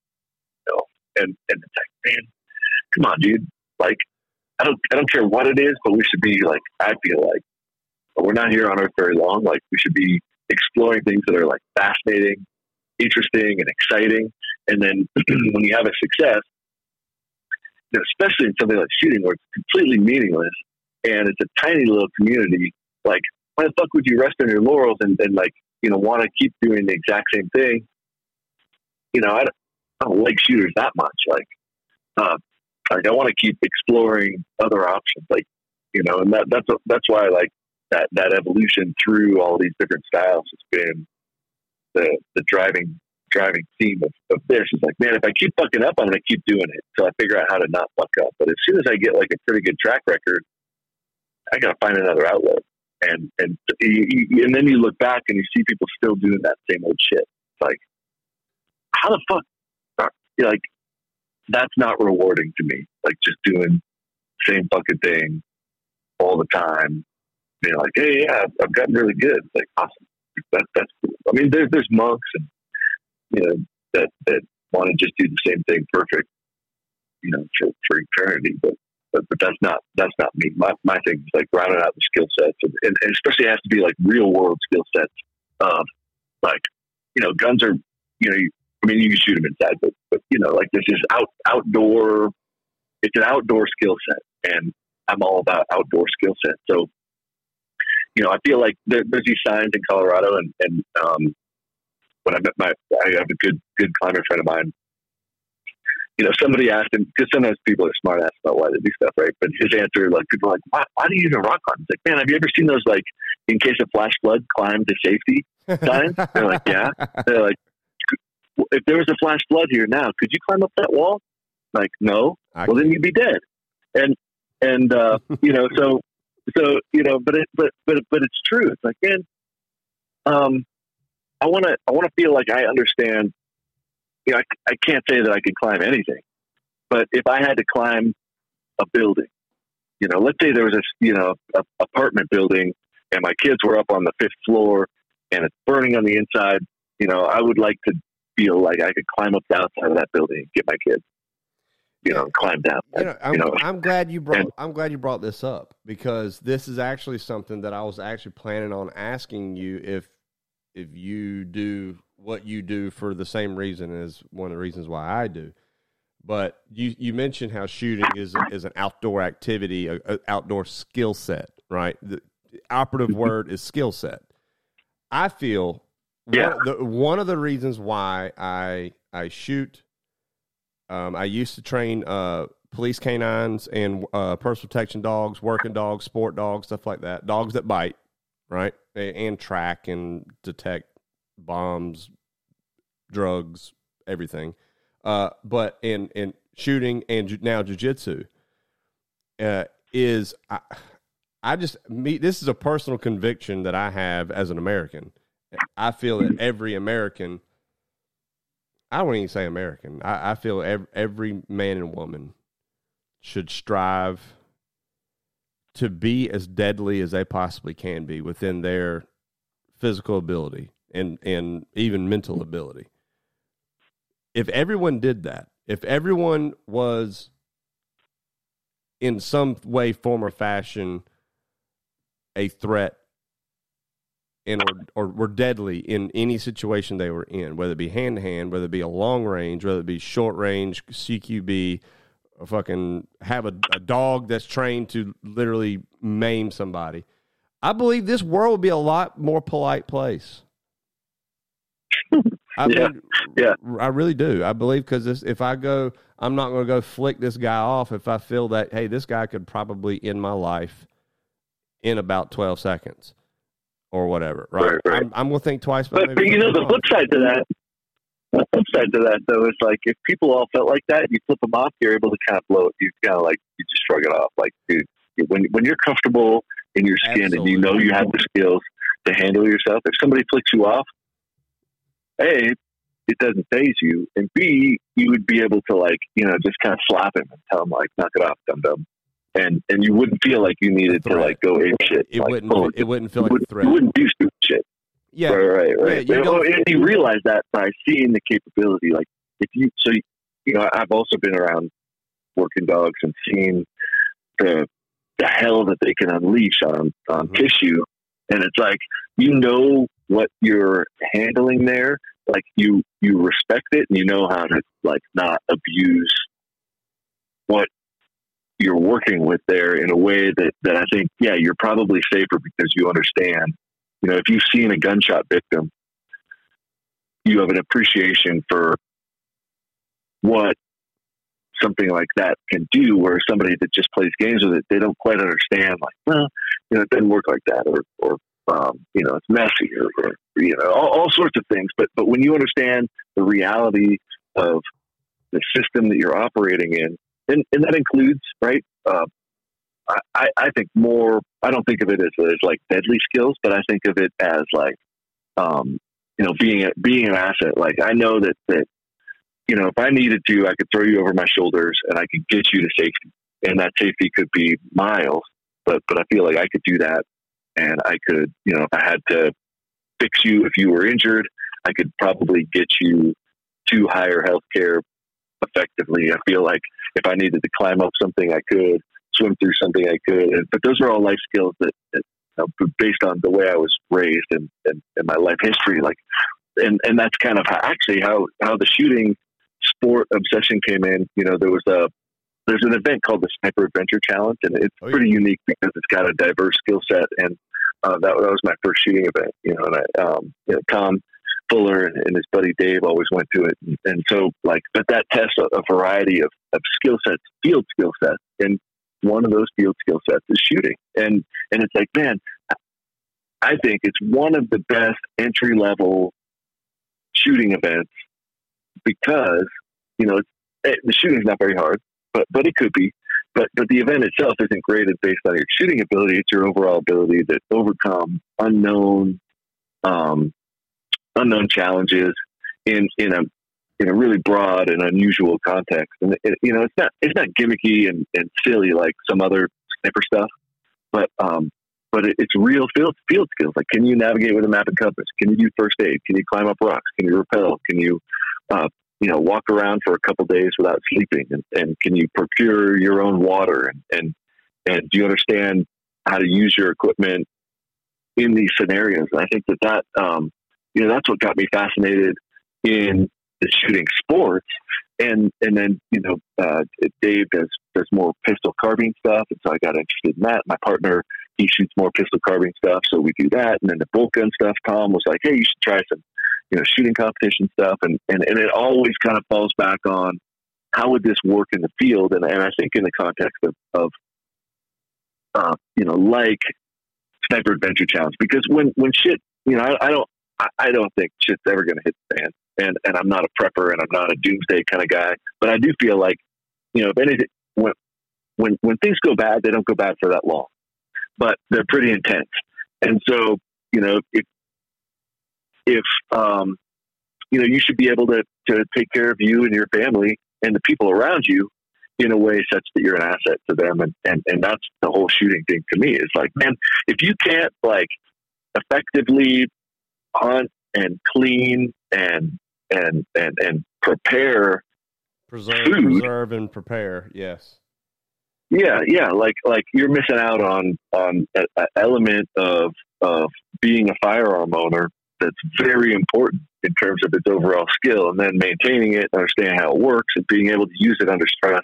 And, and, and that's why like, and it's so important to understand your capability and then, then explore all of those weird options. And people do really fucked up weird shit, you know, and like some of that is laying on their belly and shoot, shooting little steel targets, you know, but, but on the other hand, like, you know, some of, but that's just one of those you know weird dimensions and um and it's cool but man if you can't get your ass up and you know walk 10 or 12 miles you know carrying all your shit um maybe it's not something that i want to like spend a, a huge amount of time doing i'll do it a little bit if it comes near me but but like it's not that valuable to me if you have to have a you know a 30 pound rifle mounted you know to a you know, something, you know, in order, you know, I mean, like it's, I, I, I would much rather work on the skill sets that would apply if I had to, you know, go Wolverines and shit. You know what I mean?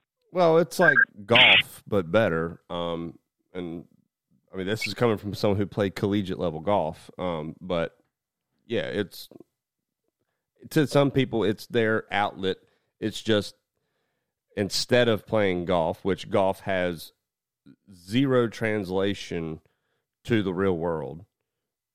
This is a game that does have closer, just even the guy on his belly shooting paper or steel at distance on end, like it would be an F class shooter. Um, at least that has some value to it, where you know maybe that this that bowling does not or golf does not. Um, but it's it's. But if you can hunt with a golf level. club and a Yeah, if you're you're a bad son of a bitch if you can hunt with a golf club or a bowling ball. I mean, maybe getting a tree stand and like you just wait, have your have a corn pile at the base of your tree, and then you drop a bowling ball on a on a deer's head. I don't I don't know, but either way, you're cold blooded if you can fucking do that. I like it, but it you know it's uh to but to some people it's their their weekend pastime and that's it.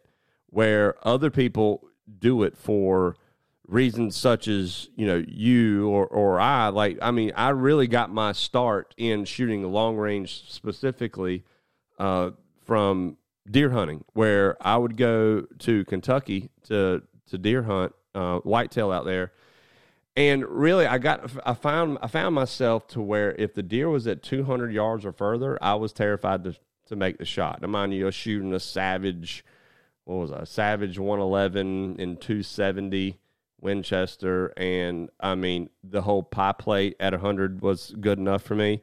Um, I was terrified. I mean, that anything further than two hundred yards, I've never had even the gall to take a shot past two hundred yards. Even hell, even at, even at a target, much less a an animal, right? But I had a friend of mine who had a seven S, uh, yeah, seven STW that he had built. Now, mind you, he knows nothing. He knows that this is a badass cartridge. He has a a BDC turret that was made for that load for his scope and all this stuff. Now, at the time, the motherfucker might have been Chris Kyle to me because he was shooting deer at 500, 600 yards. And I was like, well, I, I could literally double or triple my chances at seeing and or killing a deer if I feel comfortable shooting at that distance. So I was like, all right, well, let's. I went and bought a 300 Win Mag, uh, a Remington Sendero, a Remington 700 Sendero, and 300 Win Mag. I was like, this will do it. And I started, you know, of course, going down the YouTube rabbit hole and, and stumbled across uh, Sniper's Hide in like 2015, and back when it was at Scout. Uh, Sniper's Hide was, was during the Scout days, and it it really came to. I was like, all right, well, I'll see what I can learn from these competition guys. These guys shooting this PRS stuff, but you know, it's because I want to do it for hunting. And then I was like, all right, well, fuck it. I'm doing all this. I might as well go try and shoot my first match. And then now it's become just as, if not more important to me than hunting is. And that came that that realization came to me. I think a couple years ago when I was shooting a match and I didn't even think about it. I looked at my fucking watch and it was November third. I was like, what the fuck? What am I doing here instead of in the damn woods? It's November 3rd. The first week of November is the worst time to be shooting a match, and that's when you need to be shooting whatever critter that you're hunting because that first week of November is fucking magic for elk, deer, anything, right? I, I need to be doing that right now. But it occurred to me that shit, I've prioritized this competition shooting equal to greater than what got me into this competition shooting, what what planted the seed. And so now, well, am I the guy that's playing the golf for men, uh, you know, shooting long range or whatever? Well, maybe. But my intention was, and now mind you, I gained that skill set. I mean, I can't tell you how many fucking does I shot last year over 500 yards. Um, and, and it was like nothing. And with a six Creedmoor, you know, it was like eh, they're dead. I've got three on my wall right now that I shot past 400 yards.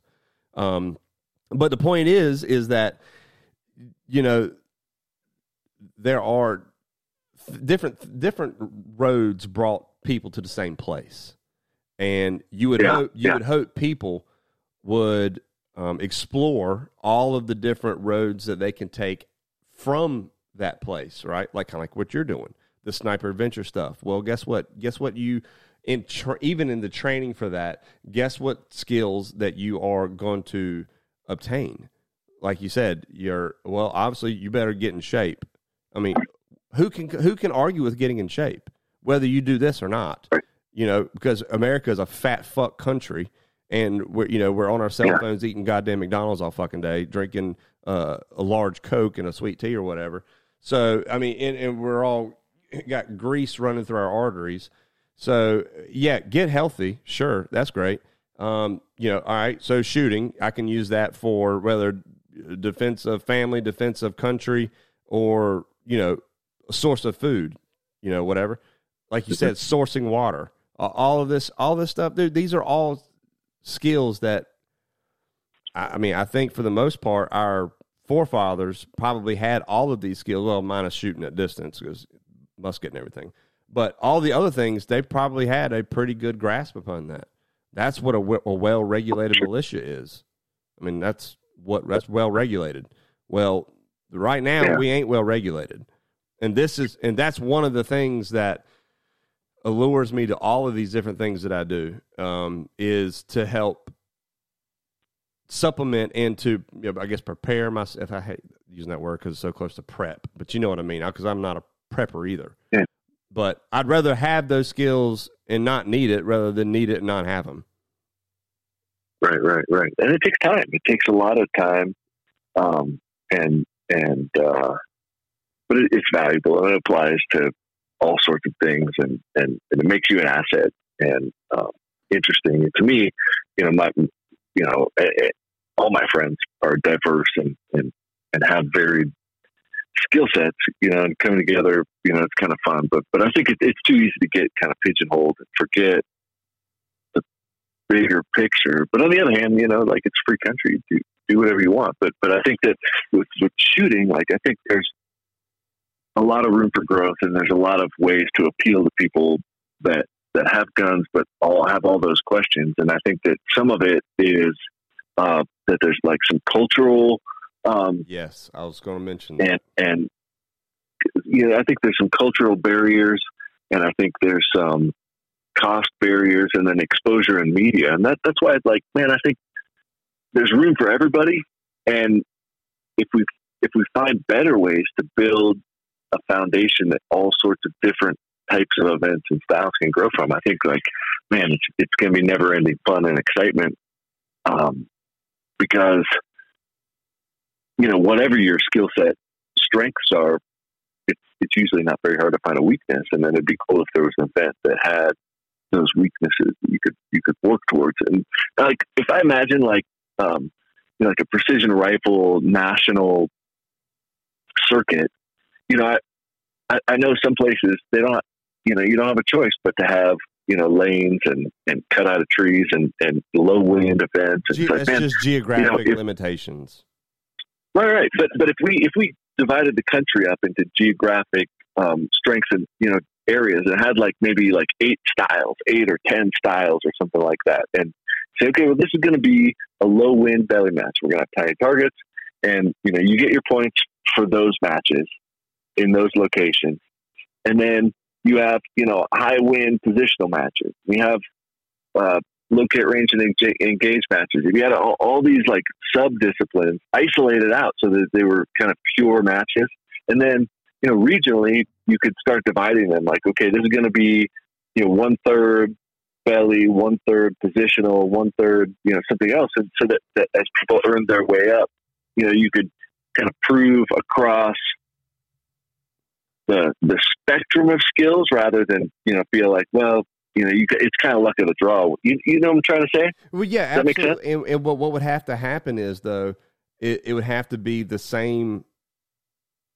group of shoot. I I mean, if you're going group or whatever, the same shooters at all eight of those. Like if you said eight, broke them up in like eight regions or whatever. They the same x amount of shooters traveled to each one of these, so it's the same guys, and almost like like what's going on right now, the Masters, right? no matter where you no matter where you live, if you qualify for it, they all have come to the Masters to shoot. I mean, to, Wait, not to shoot, talking- to play golf. Well, I don't even know what that is. No, no, oh yeah, yeah. yeah, no. I'm yeah, like that's right. shooting. yeah, no. To uh, the, the Masters is uh, you know for golf or whatever. The U.S. Open. Those same people that were at the Masters are going to the U.S. Open too, right? Or they'll go to the to uh, the European Open. So American shooters going to the European Open, right? For the most part, the same people are there.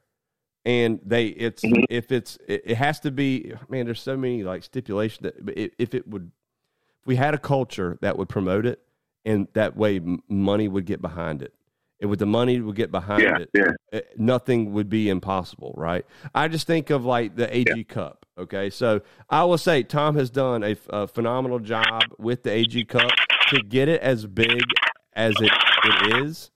It, it's uh, Is he still involved with it? yeah, sure I haven't talked to for a couple of years. Oh, Yeah, yeah, yeah. Tom's I, involved. it. I, I followed the first one, but then after that, I kind of lost interest because I kind of felt like it turned into a like a Ponzi scheme or something. Like, but maybe I got the wrong impression. uh, well, I don't know, maybe, but well, you had to pay a thousand bucks, and then you had to go shoot all the PRS matches, and they weren't blind, but this was I'm supposed to be blind, and I was like, yeah, I'm not going to disagree with any of that. What you just said. Um, I think uh, Well, let's just so say the idea of the up. Cup, the idea of I it. okay? That's fucking awesome. Um, and I, I'm not. I mean, I could be totally wrong, so I, I don't mind saying what I what. I- But I was like, "Fuck yeah, that seems sick." Like I, I, I wanted to do it because I watched the first one, you know, and those guys are good, and I knew that, you know, I wasn't. I, I had no intentions of, of like winning. I was like, a blind precision rifle match is the shit, right? Yeah, and and it's a good measure of where your skills are. So I was like, fuck yeah, I'm going to do that. So then it was like, okay, well, you got to pay to be a member of the the PRS. Ah, fuck. All right, cool. Pay to be a member. Oh, you got to be pay to be a member of the AG Cup. Okay, fine. It'll pay your match fee. Great. Oh, now you got to do all these matches that aren't blind, and you got to qualify for points. And I was like, well, and then I, someone told me like, well, you know, there, there's only like 30 or so people signed up for the AG Cup. So I thought, well, fuck that. I'm not going to spend six grand flying around the country trying to collect points when there's only 30 people because then we're all 30 going to get in. So I, then I didn't do any matches. Um, because I thought, that's bullshit. These aren't matches that have anything to do with the AG Cup. And, and then it turned out they just invited fucking random yahoos to compete on top of the people that paid to get in, and I didn't get an invite. So I was like, "Fuck that, dude!" They, like, I feel like they robbed me. So, Um, right, so but I didn't shoot any of that. Right. I took a, a the, exec- the execution. I'll say this: aside from Course of Fire, just the everything you just mentioned that that side of it, the execution of that, I completely agree. Is it? and I was gaming it. Like, I paid the initial stuff, but when I heard there was only like 30 people signed up for it, oh well, fuck! Like, we're all gonna get in. Why would why would I waste my money like going around and like you know fucking Trying you know playing? I. I just kind of feel like little dick dick games, like trying to like you know like shit, man. Well, see what and see what the King's core gonna win issue everything. Is, what the core And- issue is, Chris, with that So that whole aspect is where does the money, where does the people that are doing it, right, the people that are putting it on, where is that money coming from? Now, let's say that It's not coming from the the three or four matches that you have to do because that stays at those matches and then it's part of the payout at each. I mean, I took a 308 to to one of them, but but I didn't pay the extra money for the AG qualifier points because I was just pretty much convinced that at the end of the year because not that many people wanted to pay an extra thousand bucks so that you know, like you know, they guarantee their way in. of. whatever. I mean, you could you could you could predict a couple of people that are going to win it, right? Um, I mean, but uh, but the idea of the blind matches is fucking awesome, and, and like again, like I tried to game it by saving some money, not going around and doing a style that I wasn't particularly interested in. It was just funny because I'm going to do it right now. Um, I'm not in the AG because you know they already got my thousand bucks last year or two years ago, whatever the fuck that was. But um, I'm not going to pay them jack shit. Uh, but but the idea is fucking awesome, yeah, and and and I like the idea of going to these matches, but I don't like the idea of just like being robbed and policed because it's already fucking too expensive to travel around. So why don't we do regional stuff that builds up, and then we send our regional people, and then have like those eight or nine sub disciplines that are all evenly distributed as you go up the tiers, but you have to qualify in each of those styles to get like across the board. Like to me, that seems like a really cool approach of saying like, look, here's here are some distilled styles, and this match that you're going to is a is a pure belly match. You know, it's all troop line, twenty stages of troop line, so we can figure out who the best troop line shooter is. And here's a you know, this is pure barricade shooting, and and this is pure locate, range, and engage. You got to deploy on the clock kind of stuff,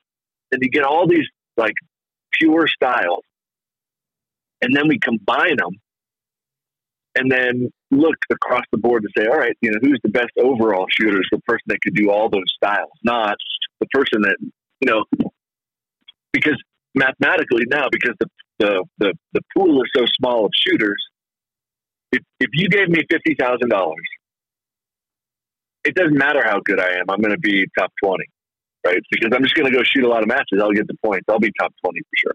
Right. Yeah. So I, I can put that out there right now. If somebody offered me fifty thousand dollars, I would be top twenty in the PRS. Well, Like, it- it- for a it- season. yeah, that that whole I thing goes it. to Dave Thomas's point where we're talking about like the PRS Mulligan debacle situation, whatever. It- the the whole I don't know what the that is. whole the whole P. Well, I've never been to a match that had a Mulligan ever. Um, but if the whole PRS itself is a mulligan. The reason why the reason, his point was that very point you just made was that is if you can, if you're a decent shooter and you have the means to shoot enough matches, well, they only take your top three scores, right? So you can right. eat dick, Exactly. you can eat a, a mile of cock at ten matches, but three of them you fucking shined. Then you Right. are you're you're in the rankings of that top whatever. You know what I'm saying? So so literally every match is a mulligan match because as long as you've got the time It'd be and the easy to do. means, yeah. So I mean, Yeah. but could you imagine if just imagine living in a world that we didn't have the stigma that is placed on us uh, as as shooters or just uh, at shooting in general to where you could have look on ESPN or ESPN2 I have literally watched fucking cornhole. Cornhole and fucking hatchet throwing darts all that dumb shit. You're trying to tell me that that is is appealing enough to you as a, a a media company to put on for advertisements and everything over someone shooting targets with a rifle at a thousand plus yards and the dynamic moving on a clock and all that stuff and all that everything that we know as shooters what we see and what we experience and do you're trying to tell me some dumbass motherfucker throwing a damn beanbag into a hole is going to bring you more money than that get the fuck out of here. But the problem is, is that no big advertising company or sponsor, that's the big one, sponsor, will touch it because they feel like it is political fucking suicide. But could you imagine a day where you turn on ESPN and you see Phil Velayo fucking ripping on a barricade? Like that would be, I mean, we made it, right? We as as a, a group. Well, I think we could do it. I actually I believe wholeheartedly that we could, but we'd have to accept some changes to how we compete shooting. You know, like I think that that biathlon has some appeal. I think you could combine. You know, I, I, I just think that the shooters that control the competition circuits now are the are the, the people that run that kind of stuff. They're they're the real issue as to why we can't because you have to redesign One hundred percent styles that are fun to watch. Yeah, I I, I do agree I mean, with that. So you know, you Who wants to, have- watch a fucking fat middle aged male lay there and shoot fucking something? You know, and then be like, "No win, fuck me." Like, dude, that's not fun to watch at all. Like, I I like watching shooting videos, but we would have to redesign something, and it doesn't mean that it wouldn't be marksmanship or wouldn't be hard, but it would have to have some um, sports like qualities. You know, like no, I get, now, I, I get exactly yeah, an athletic aspect to the to the sport. it has to be a little bit exciting and it, ha- and it has to be something that people can relate to. Um, but I- we totally, I mean, I think absolutely 100% you could have really engaging TV shows that have shooting or, or, or competition. Um, and, and I think that, you know, culturally, even though we're different than a lot of Europe, like, shit, biathlon's like one of the, one of the top watched things on TV in the winter. Well, no, it's Um, Norway. Well, shooting in general is Norway's uh, most popular sport. Like shooting sports, that's their. I mean, the ours is what football, baseball, basketball. I don't fucking know. Um, Well, but, sh- shooting but, but we could Norway. we could come up with something. You know, you just gotta it just gotta have a little bit of appeal. And there's some people now that that that um, I, you know, I beats the shit out of me. But but I, my guess is it, it's not. You know, I, I mean, I kind of grew up in the climbing world, and climbing has kind of gone through some metamorphosis from an outlaw activity to pretty mainstream, and, and that metamorphosis, I think, could be applied to the shooting sports, but I think that, that there's a, a barrier to that is some of the people that um,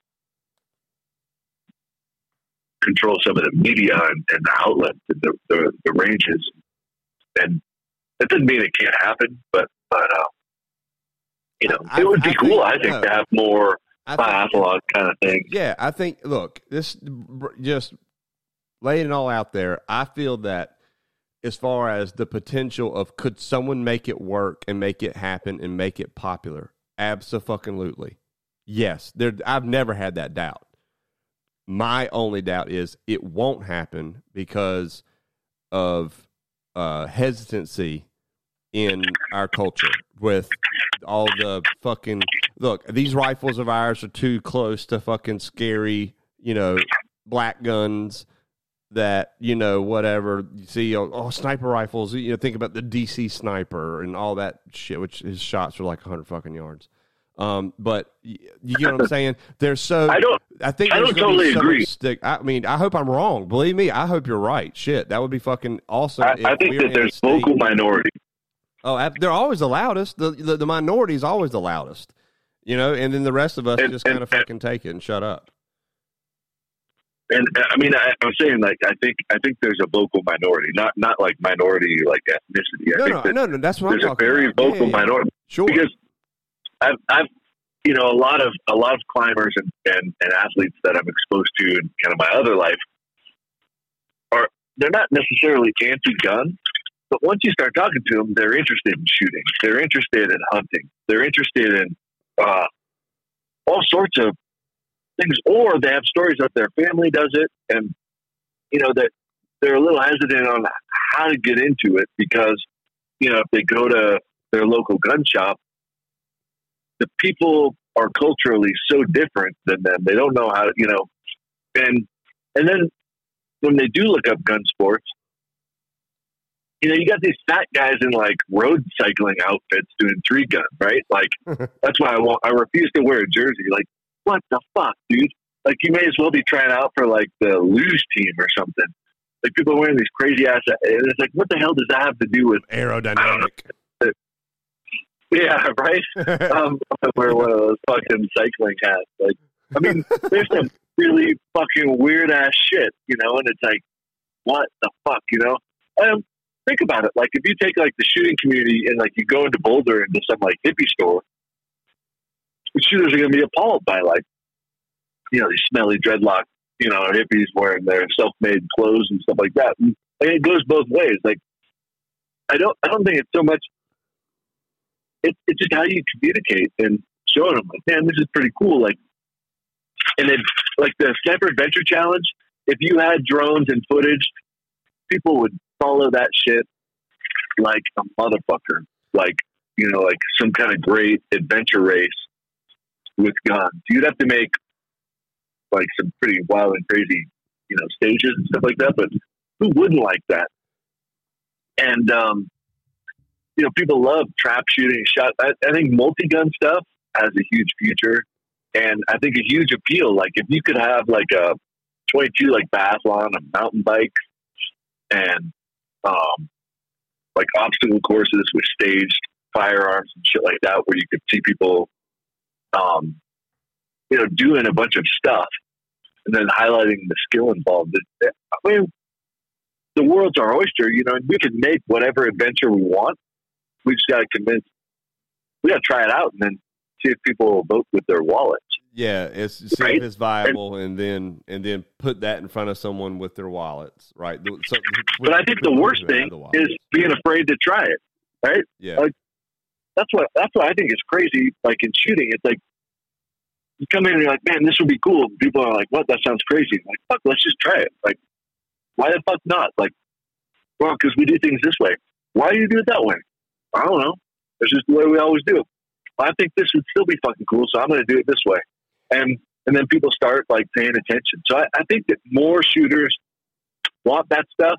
And the only reason I say that is because I get like 200 fucking messages a day and emails about things because I'm not afraid to say that, you know, I'm curious about things being different. So other people have to feel that way, right? And and and other people want cool events, and or they'll they'll share like, hey, my, you know, there's this cool run and gun thing here locally, and it's pretty small, but you know, we want you to come out to try this because it seems like you'd be a good fit. And and it's like, man, dudes are doing that from Norway and Sweden and France and South Africa and Australia. Like, man, if I if I could afford it, I would be flying all over the world trying these shooting events that people are sending me info on. That you know, it might not might not work here with the PRS crowd, but globally, people are doing some really fucking cool ass shit that would be amazing to grow. And and and and it's like either people are afraid to talk about it openly, or they just don't know that they're happening. You know, like um, all the biking sniper shit that's going on, and um, I, I, I don't know, man. I, some of the sniper competitions that um, are more more tactical kind of sniper competitions, like that, that's a weird blanket term that I think is a little bit silly. And Yeah, uh, I agree. but but like the massive target, quick speed of engagement, um, like speed drop kind of blasting thing. There's um, I think it's called the WTRC. Um, I haven't done it, but I've, I've heard it's it's cool, like the Burris Team Challenge for competition dynamics, where you have a carbine and a bolt gun and a pistol, but you're shooting like 300 rounds a day for three days. You're running like seven or eight miles, like just shooting lots of targets, running and gunning and shooting precision and pistol and all all these cool like and they're just these little outlaw things that don't get a whole lot of media because a lot of guys just don't like Facebook and Instagram. But they have these like cult following. They sell out with hundreds of shooters and um, you just don't hear about them unless you say something and people are like, oh, dude, like there's this secret group you got to be a part of. But there's this thing, and it's like, dude, the world would love a lot of this stuff, but they're because they're they're afraid of being intimidated or threatened by like, you know, somebody's henchman who threatens to like beat everybody up if they don't like step in line and stuff like that. Like, which is pretty funny. Like, okay, like your dad could beat my dad up. All right, Right. like You know, I think, I think the key. Okay. I think the key to it, Chris, is uh, a requirement has to be: is this appealing to a non-shooter? Like you're flipping through channels, like you've never fired a gun in your life, maybe you did with your dad when you were a kid, or you had a BB gun or something like that. You're flipping through channels. You don't want to watch, you know, another episode of Friends, and you run across, and you're like, "Whoa, what the fuck is this?" and then like, oh shit, I like this. This is cool to watch. Like the non-shooter. It's not just, of course, the shooting enthusiasts. That people like us, we would enjoy that because it's well, it's what kind of what we do, right? But it has to be appealing to the to the uneducated and to the to the non-shooter because uh, I, I mean, someone's going to you know fucking send me hate mail for keep bringing up jujitsu in this, but so it's jujitsu has never been in as far as competitive jujitsu has never been uh, super big in the media in worldwide media in in respect of I mean comparison to uh, say any other big sport that you will see on TV, right? Like the IBJJF, which is the the biggest uh, competition circuit. It's the International Brazilian Jiu Jitsu Federation. Uh, in fact, Pan Pans is going on right now. Pan America is going on right now. It's the second largest jiu-jitsu tournament in the country. People from all over the world are here. The best in the world are, are down in uh, down in Florida right now. My teammates are down there that I that I train with every week. They're down there right now. Uh, I had two take gold on Wednesday. One took silver, and I've got three more competing tomorrow. Um, it's it's fucking awesome, right? but it's all well there is no gi but mostly it's gi you're in the gi right now to the non-educated uh, viewer they don't get the gravity of one little move that is done to where people who do do jiu-jitsu they're like oh shit. Like i know what's about to happen. He just passed his guard. To the non-educated they're like what? What do you do? Like i don't get it. What's why is that big? Why is that important? Right? Well, there's a company called FloGrappling. They have a series. It's called Who's Number One, and it's all no gi. And they have changed the rules up to make it more palatable for a viewer. So they're they're trying to take jujitsu on like a UFC level, right? Well, what's why does UFC work or why does mixed martial arts work and jiu-jitsu doesn't? Well, because even the biggest dummy on the wor- in the world can watch an, a a mixed martial arts fight and uh, appreciate the violence. Right? It's literally everyone knows what a punch is. Everyone knows what a kick is. They see a guy get their teeth knocked out or blood going everywhere, uh, and then okay, he's strangling them now. That that looks bad for that guy. Cool, I get that. Right? So that's that's more palatable to the non-practicing like martial artist, right?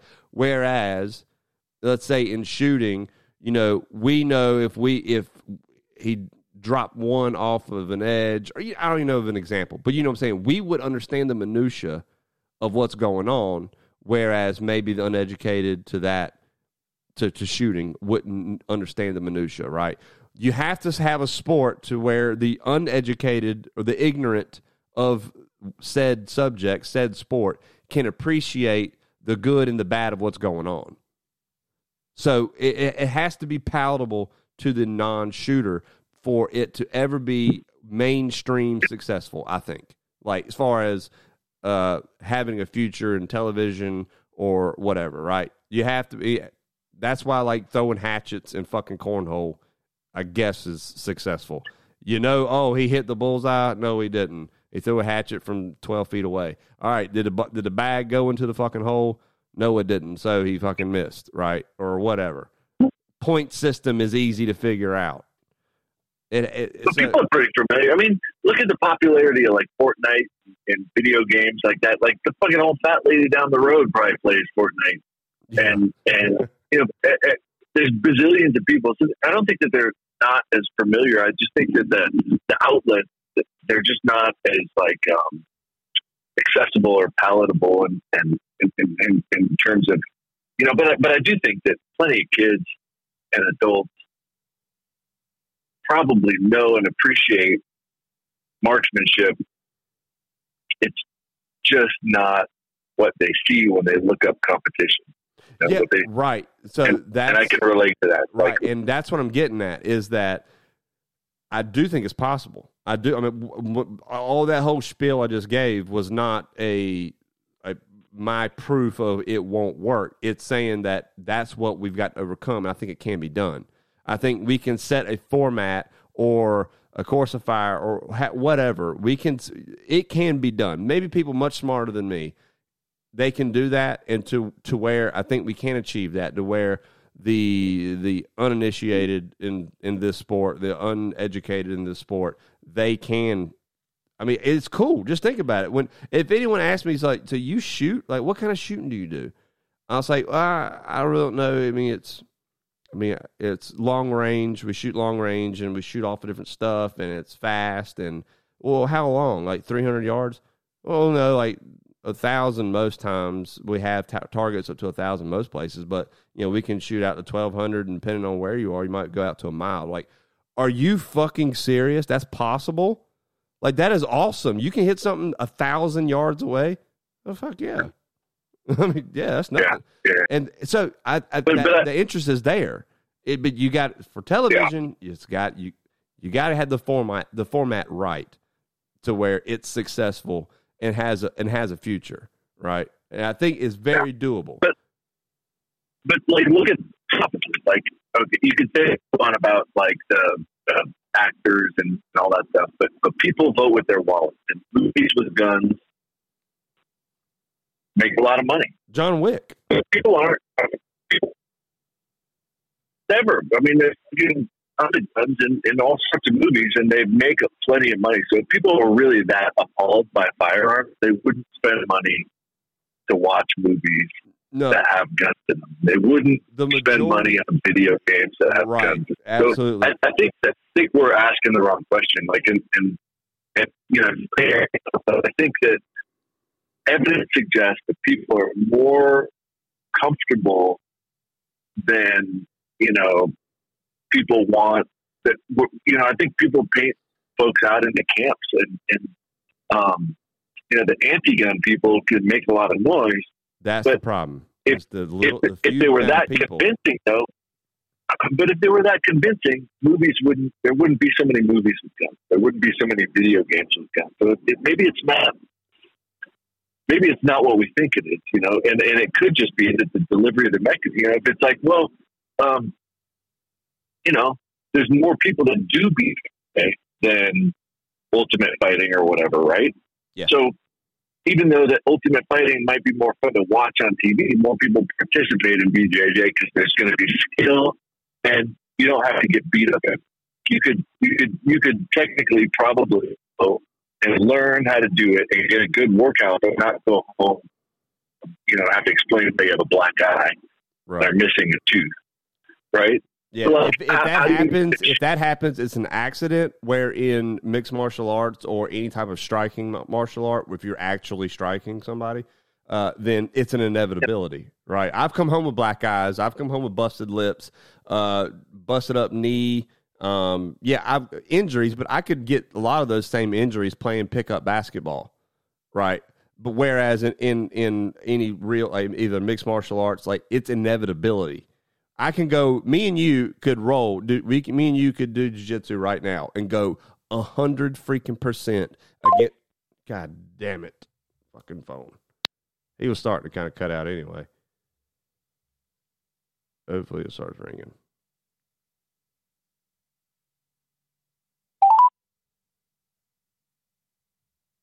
Yeah, yeah, you cut out again. Um, Yeah. what I what I was saying is that we could go hundred percent against each other, and Yeah. us go home. We could go to the bar afterwards, and no one would know what we were Yeah. just doing. Right. Whereas right, me and right. you start beating the piss out of each other, we're going to the hospital probably. I mean, you know, we got teeth Right. knocked out, black eyes, swollen, you know, blood Yeah. everywhere, broken nose. That's the difference. But yeah, I, I agree. So, and I also agree that the actual viewing public would would welcome this sport if if put in a correct format where it would be entertaining. I, the the Right. viewing public would would uh, they would vote with their wallets. Yes. My only my only thing to that is it's not they're not the ones I'm worried about. The viewers aren't the ones I'm worried about. It's that small minority that hold co- big corporations uh, hostage. They're doing it right now in Florida. They're, they've done it to Disney. All the virtue signaling that Oreos, Oreos just came out with a commercial about coming out of the closet and how Oreos supports that. I mean, so do I. Great. If you're gay, fucking tell everybody. I don't give a shit. But the fact that Oreos felt the need to to a virtue signal to appease a small minority of these loud uh, uh, people, uh, complainers and or whatever, telling that they're basically trying to hold their corporation hostage. Like we will boycott, we will do this if you don't put out a commercial. You know the LGBTQ, you know hashtag uh, exclamation point squared people. Right. It's Yeah. so that that's my that's my only hang up is that that's the the biggest obstacle is is that which I, But we could come up with another medium. Like if you did it on YouTube, like think about like Joe Rogan and podcast. oh He yeah said, "Fuck it, like I'm gonna do this." Like there's a way to do it where it would be supported by the shooting world, and and and then it would you know potentially splinter out. I mean, um, there, there's plenty like, I mean, there, there's some shooters that have you know high attendance or what a high view, you know, YouTube stuff. I mean, I, I think Yeah. there's I think there's ways to think outside the box. Like, yeah, you might not have it on regular TV channel, but but man, regular TV is not as influential as other things, and it'd be cool to get on Well, ESPN or mainstream ESPN media shoot. versus versus Joe Rogan. Like he he gets more downloads than they than like MSNBC, ABC, and C, uh, CNN have combined. I mean, you know Yeah, but it just Yeah, has to be palatable to a viewer. Like if it's Absolutely. available for somebody to watch online or watch on their phone, like man, that that has a you know, then it just says fuck it. Like you know, we don't need big corporate sponsors. We can do this grassroots and build it up from you know you user subscriptions and, and and things like that. You know, I do think that it's important for people to. That's why I always say on my podcast, like, and you, you know, if, if you subscribe to Riflecraft, you're supporting the podcast, you're supporting the website, you're supporting everything that we're going to be working towards producing by, by just saying like, you know, for the cost of like a few drinks a month, like you're saying, I'm voting with my wallet because I want more stuff like this. It's, it's not so much that most people would even notice, but over time, like that makes a big difference. And, and that's way cooler than getting a sponsor like, um, you know, whatever, you know, that, that, that you don't really want to take their money, but if you're trying to support you know something and and um, you know I, I think that there's there's a lot of creative ways that you could solve that problem and I do think that that I think a media outlet with like you know cool things that people are doing with firearms is going to be kind of what saves shooting from the the mobs. popular. Yeah, because but I think there's a couple things, you know, to me anyway. Like the red flags are uh, there's there's there's sections of the firearm community that that like defense and they that is changing what feel scared. Yeah, you're cutting out a little bit, Chris. Uh oh. Just five minutes and uh, Uh-oh. Yeah, you're. I can barely barely hear you, um, Chris. See, get somewhere where if I don't know if you're still driving or not, get somewhere where you're coming in a little bit clearer. Um, Yeah, can, can I? Um, can we just pause? Like, can we pause the recording for five minutes when I get because I'm in a deep canyon? uh, well, And, uh, honestly, we're we're um, we're two hours and twenty minutes into it, so I mean, we could Oh. look. We need to do a we need Yeah. to, we need to do an episode two. Like, we'll, Yeah. we need. You know, I I would love to have you because I've loved this conversation, and I'd love to have you on again. Um, but hey, bottom line, look, September twenty fourth and twenty fifth is the Road to Redemption match, and Chris, I want you you you know we talked about it. I think Chris is going to be coming here and shooting the match with me, and I'm, I'm hosting Chris, and I think we're gonna have a good time with that match. He this will be his first East Coast match, and I think it's a good one for him to shoot too. So there's gonna be a lot of good shooters there, uh, and I'm, I'm sure Love I know it's going to be a, a great course of fire. Um, so I'd love to come out. yeah, dude, That'd be uh, awesome. yeah, you got it. So, I mean, whenever you book your fucking flight, bro, uh, and it's it's here. So as soon as as soon as it's time to shoot, I'll come pick you up from the airport, and uh, we'll get you squared away. We'll have a great time, dude. And and of course, we'll we'll, we'll record a, live podcast when you're here. Um, we'll, Oh, definitely, yeah, we'll definitely do that, and uh, with some cold drinks. So, uh, but Chris, look, dude, um, hey, riflecraft.com, riflecraft with a K, um, uh, dot com, subscribe. Uh, I've done it. I've subscribed uh, a couple weeks ago and, uh, and happily did so. So, um, you guys, hey, he's got a store. He's got t-shirts for sale. He's got a bunch of different designs now. Um, I've got t- your t-shirt here with me, Chris. So I'm sending you a, a Just F'n Send It podcast t-shirt. Um, but Oh yeah, you got to text me your address. I th- okay, yeah, I'll text it to you, and uh, I've got. I think I don't know if you sent me yours or not. I don't think you sent me yours, um, but make sure you do the same. Uh, but dude, Chris, thanks for coming on, dude. This was a last minute impromptu thing, and I really appreciate you coming on. I think it's a great episode. it's fun to it's fun to chat, man. Yeah, Yeah, I think we could probably talk like like twelve hours straight. I agreed, and I just I think my, my listeners would, would kill me if I did that if if I hit record button and we did that. So, um, but Yeah, look, hey, Well, we could make it more fun. yeah, dude, look, I want you to go skull drag everybody this weekend at the match of cameo, dude. yes, unlikely, unlikely, Nah. but it's going to be fucking awesome. My money's It's on a beautiful you, weekend. My money's on you, brother. You there? I think we lost Chris. Well, this is a perfect time to uh, going in the podcast, guys. Look, sorry about the interruptions. He, hey, I kind of figured when he's driving around in um, driving around in Colorado that this is a possibility to happen. So I hope you enjoyed the podcast. I think it has some great content. I enjoyed the conversation, and uh, we got some more podcasts coming around the corner. Um, and we're going to have some stuff coming that you guys are going to like. Don't forget about the t-shirts. If you want one, uh, send me an email. Is just fnsenditpc at gmail.com. Appreciate it, guys. Catch you on the flip.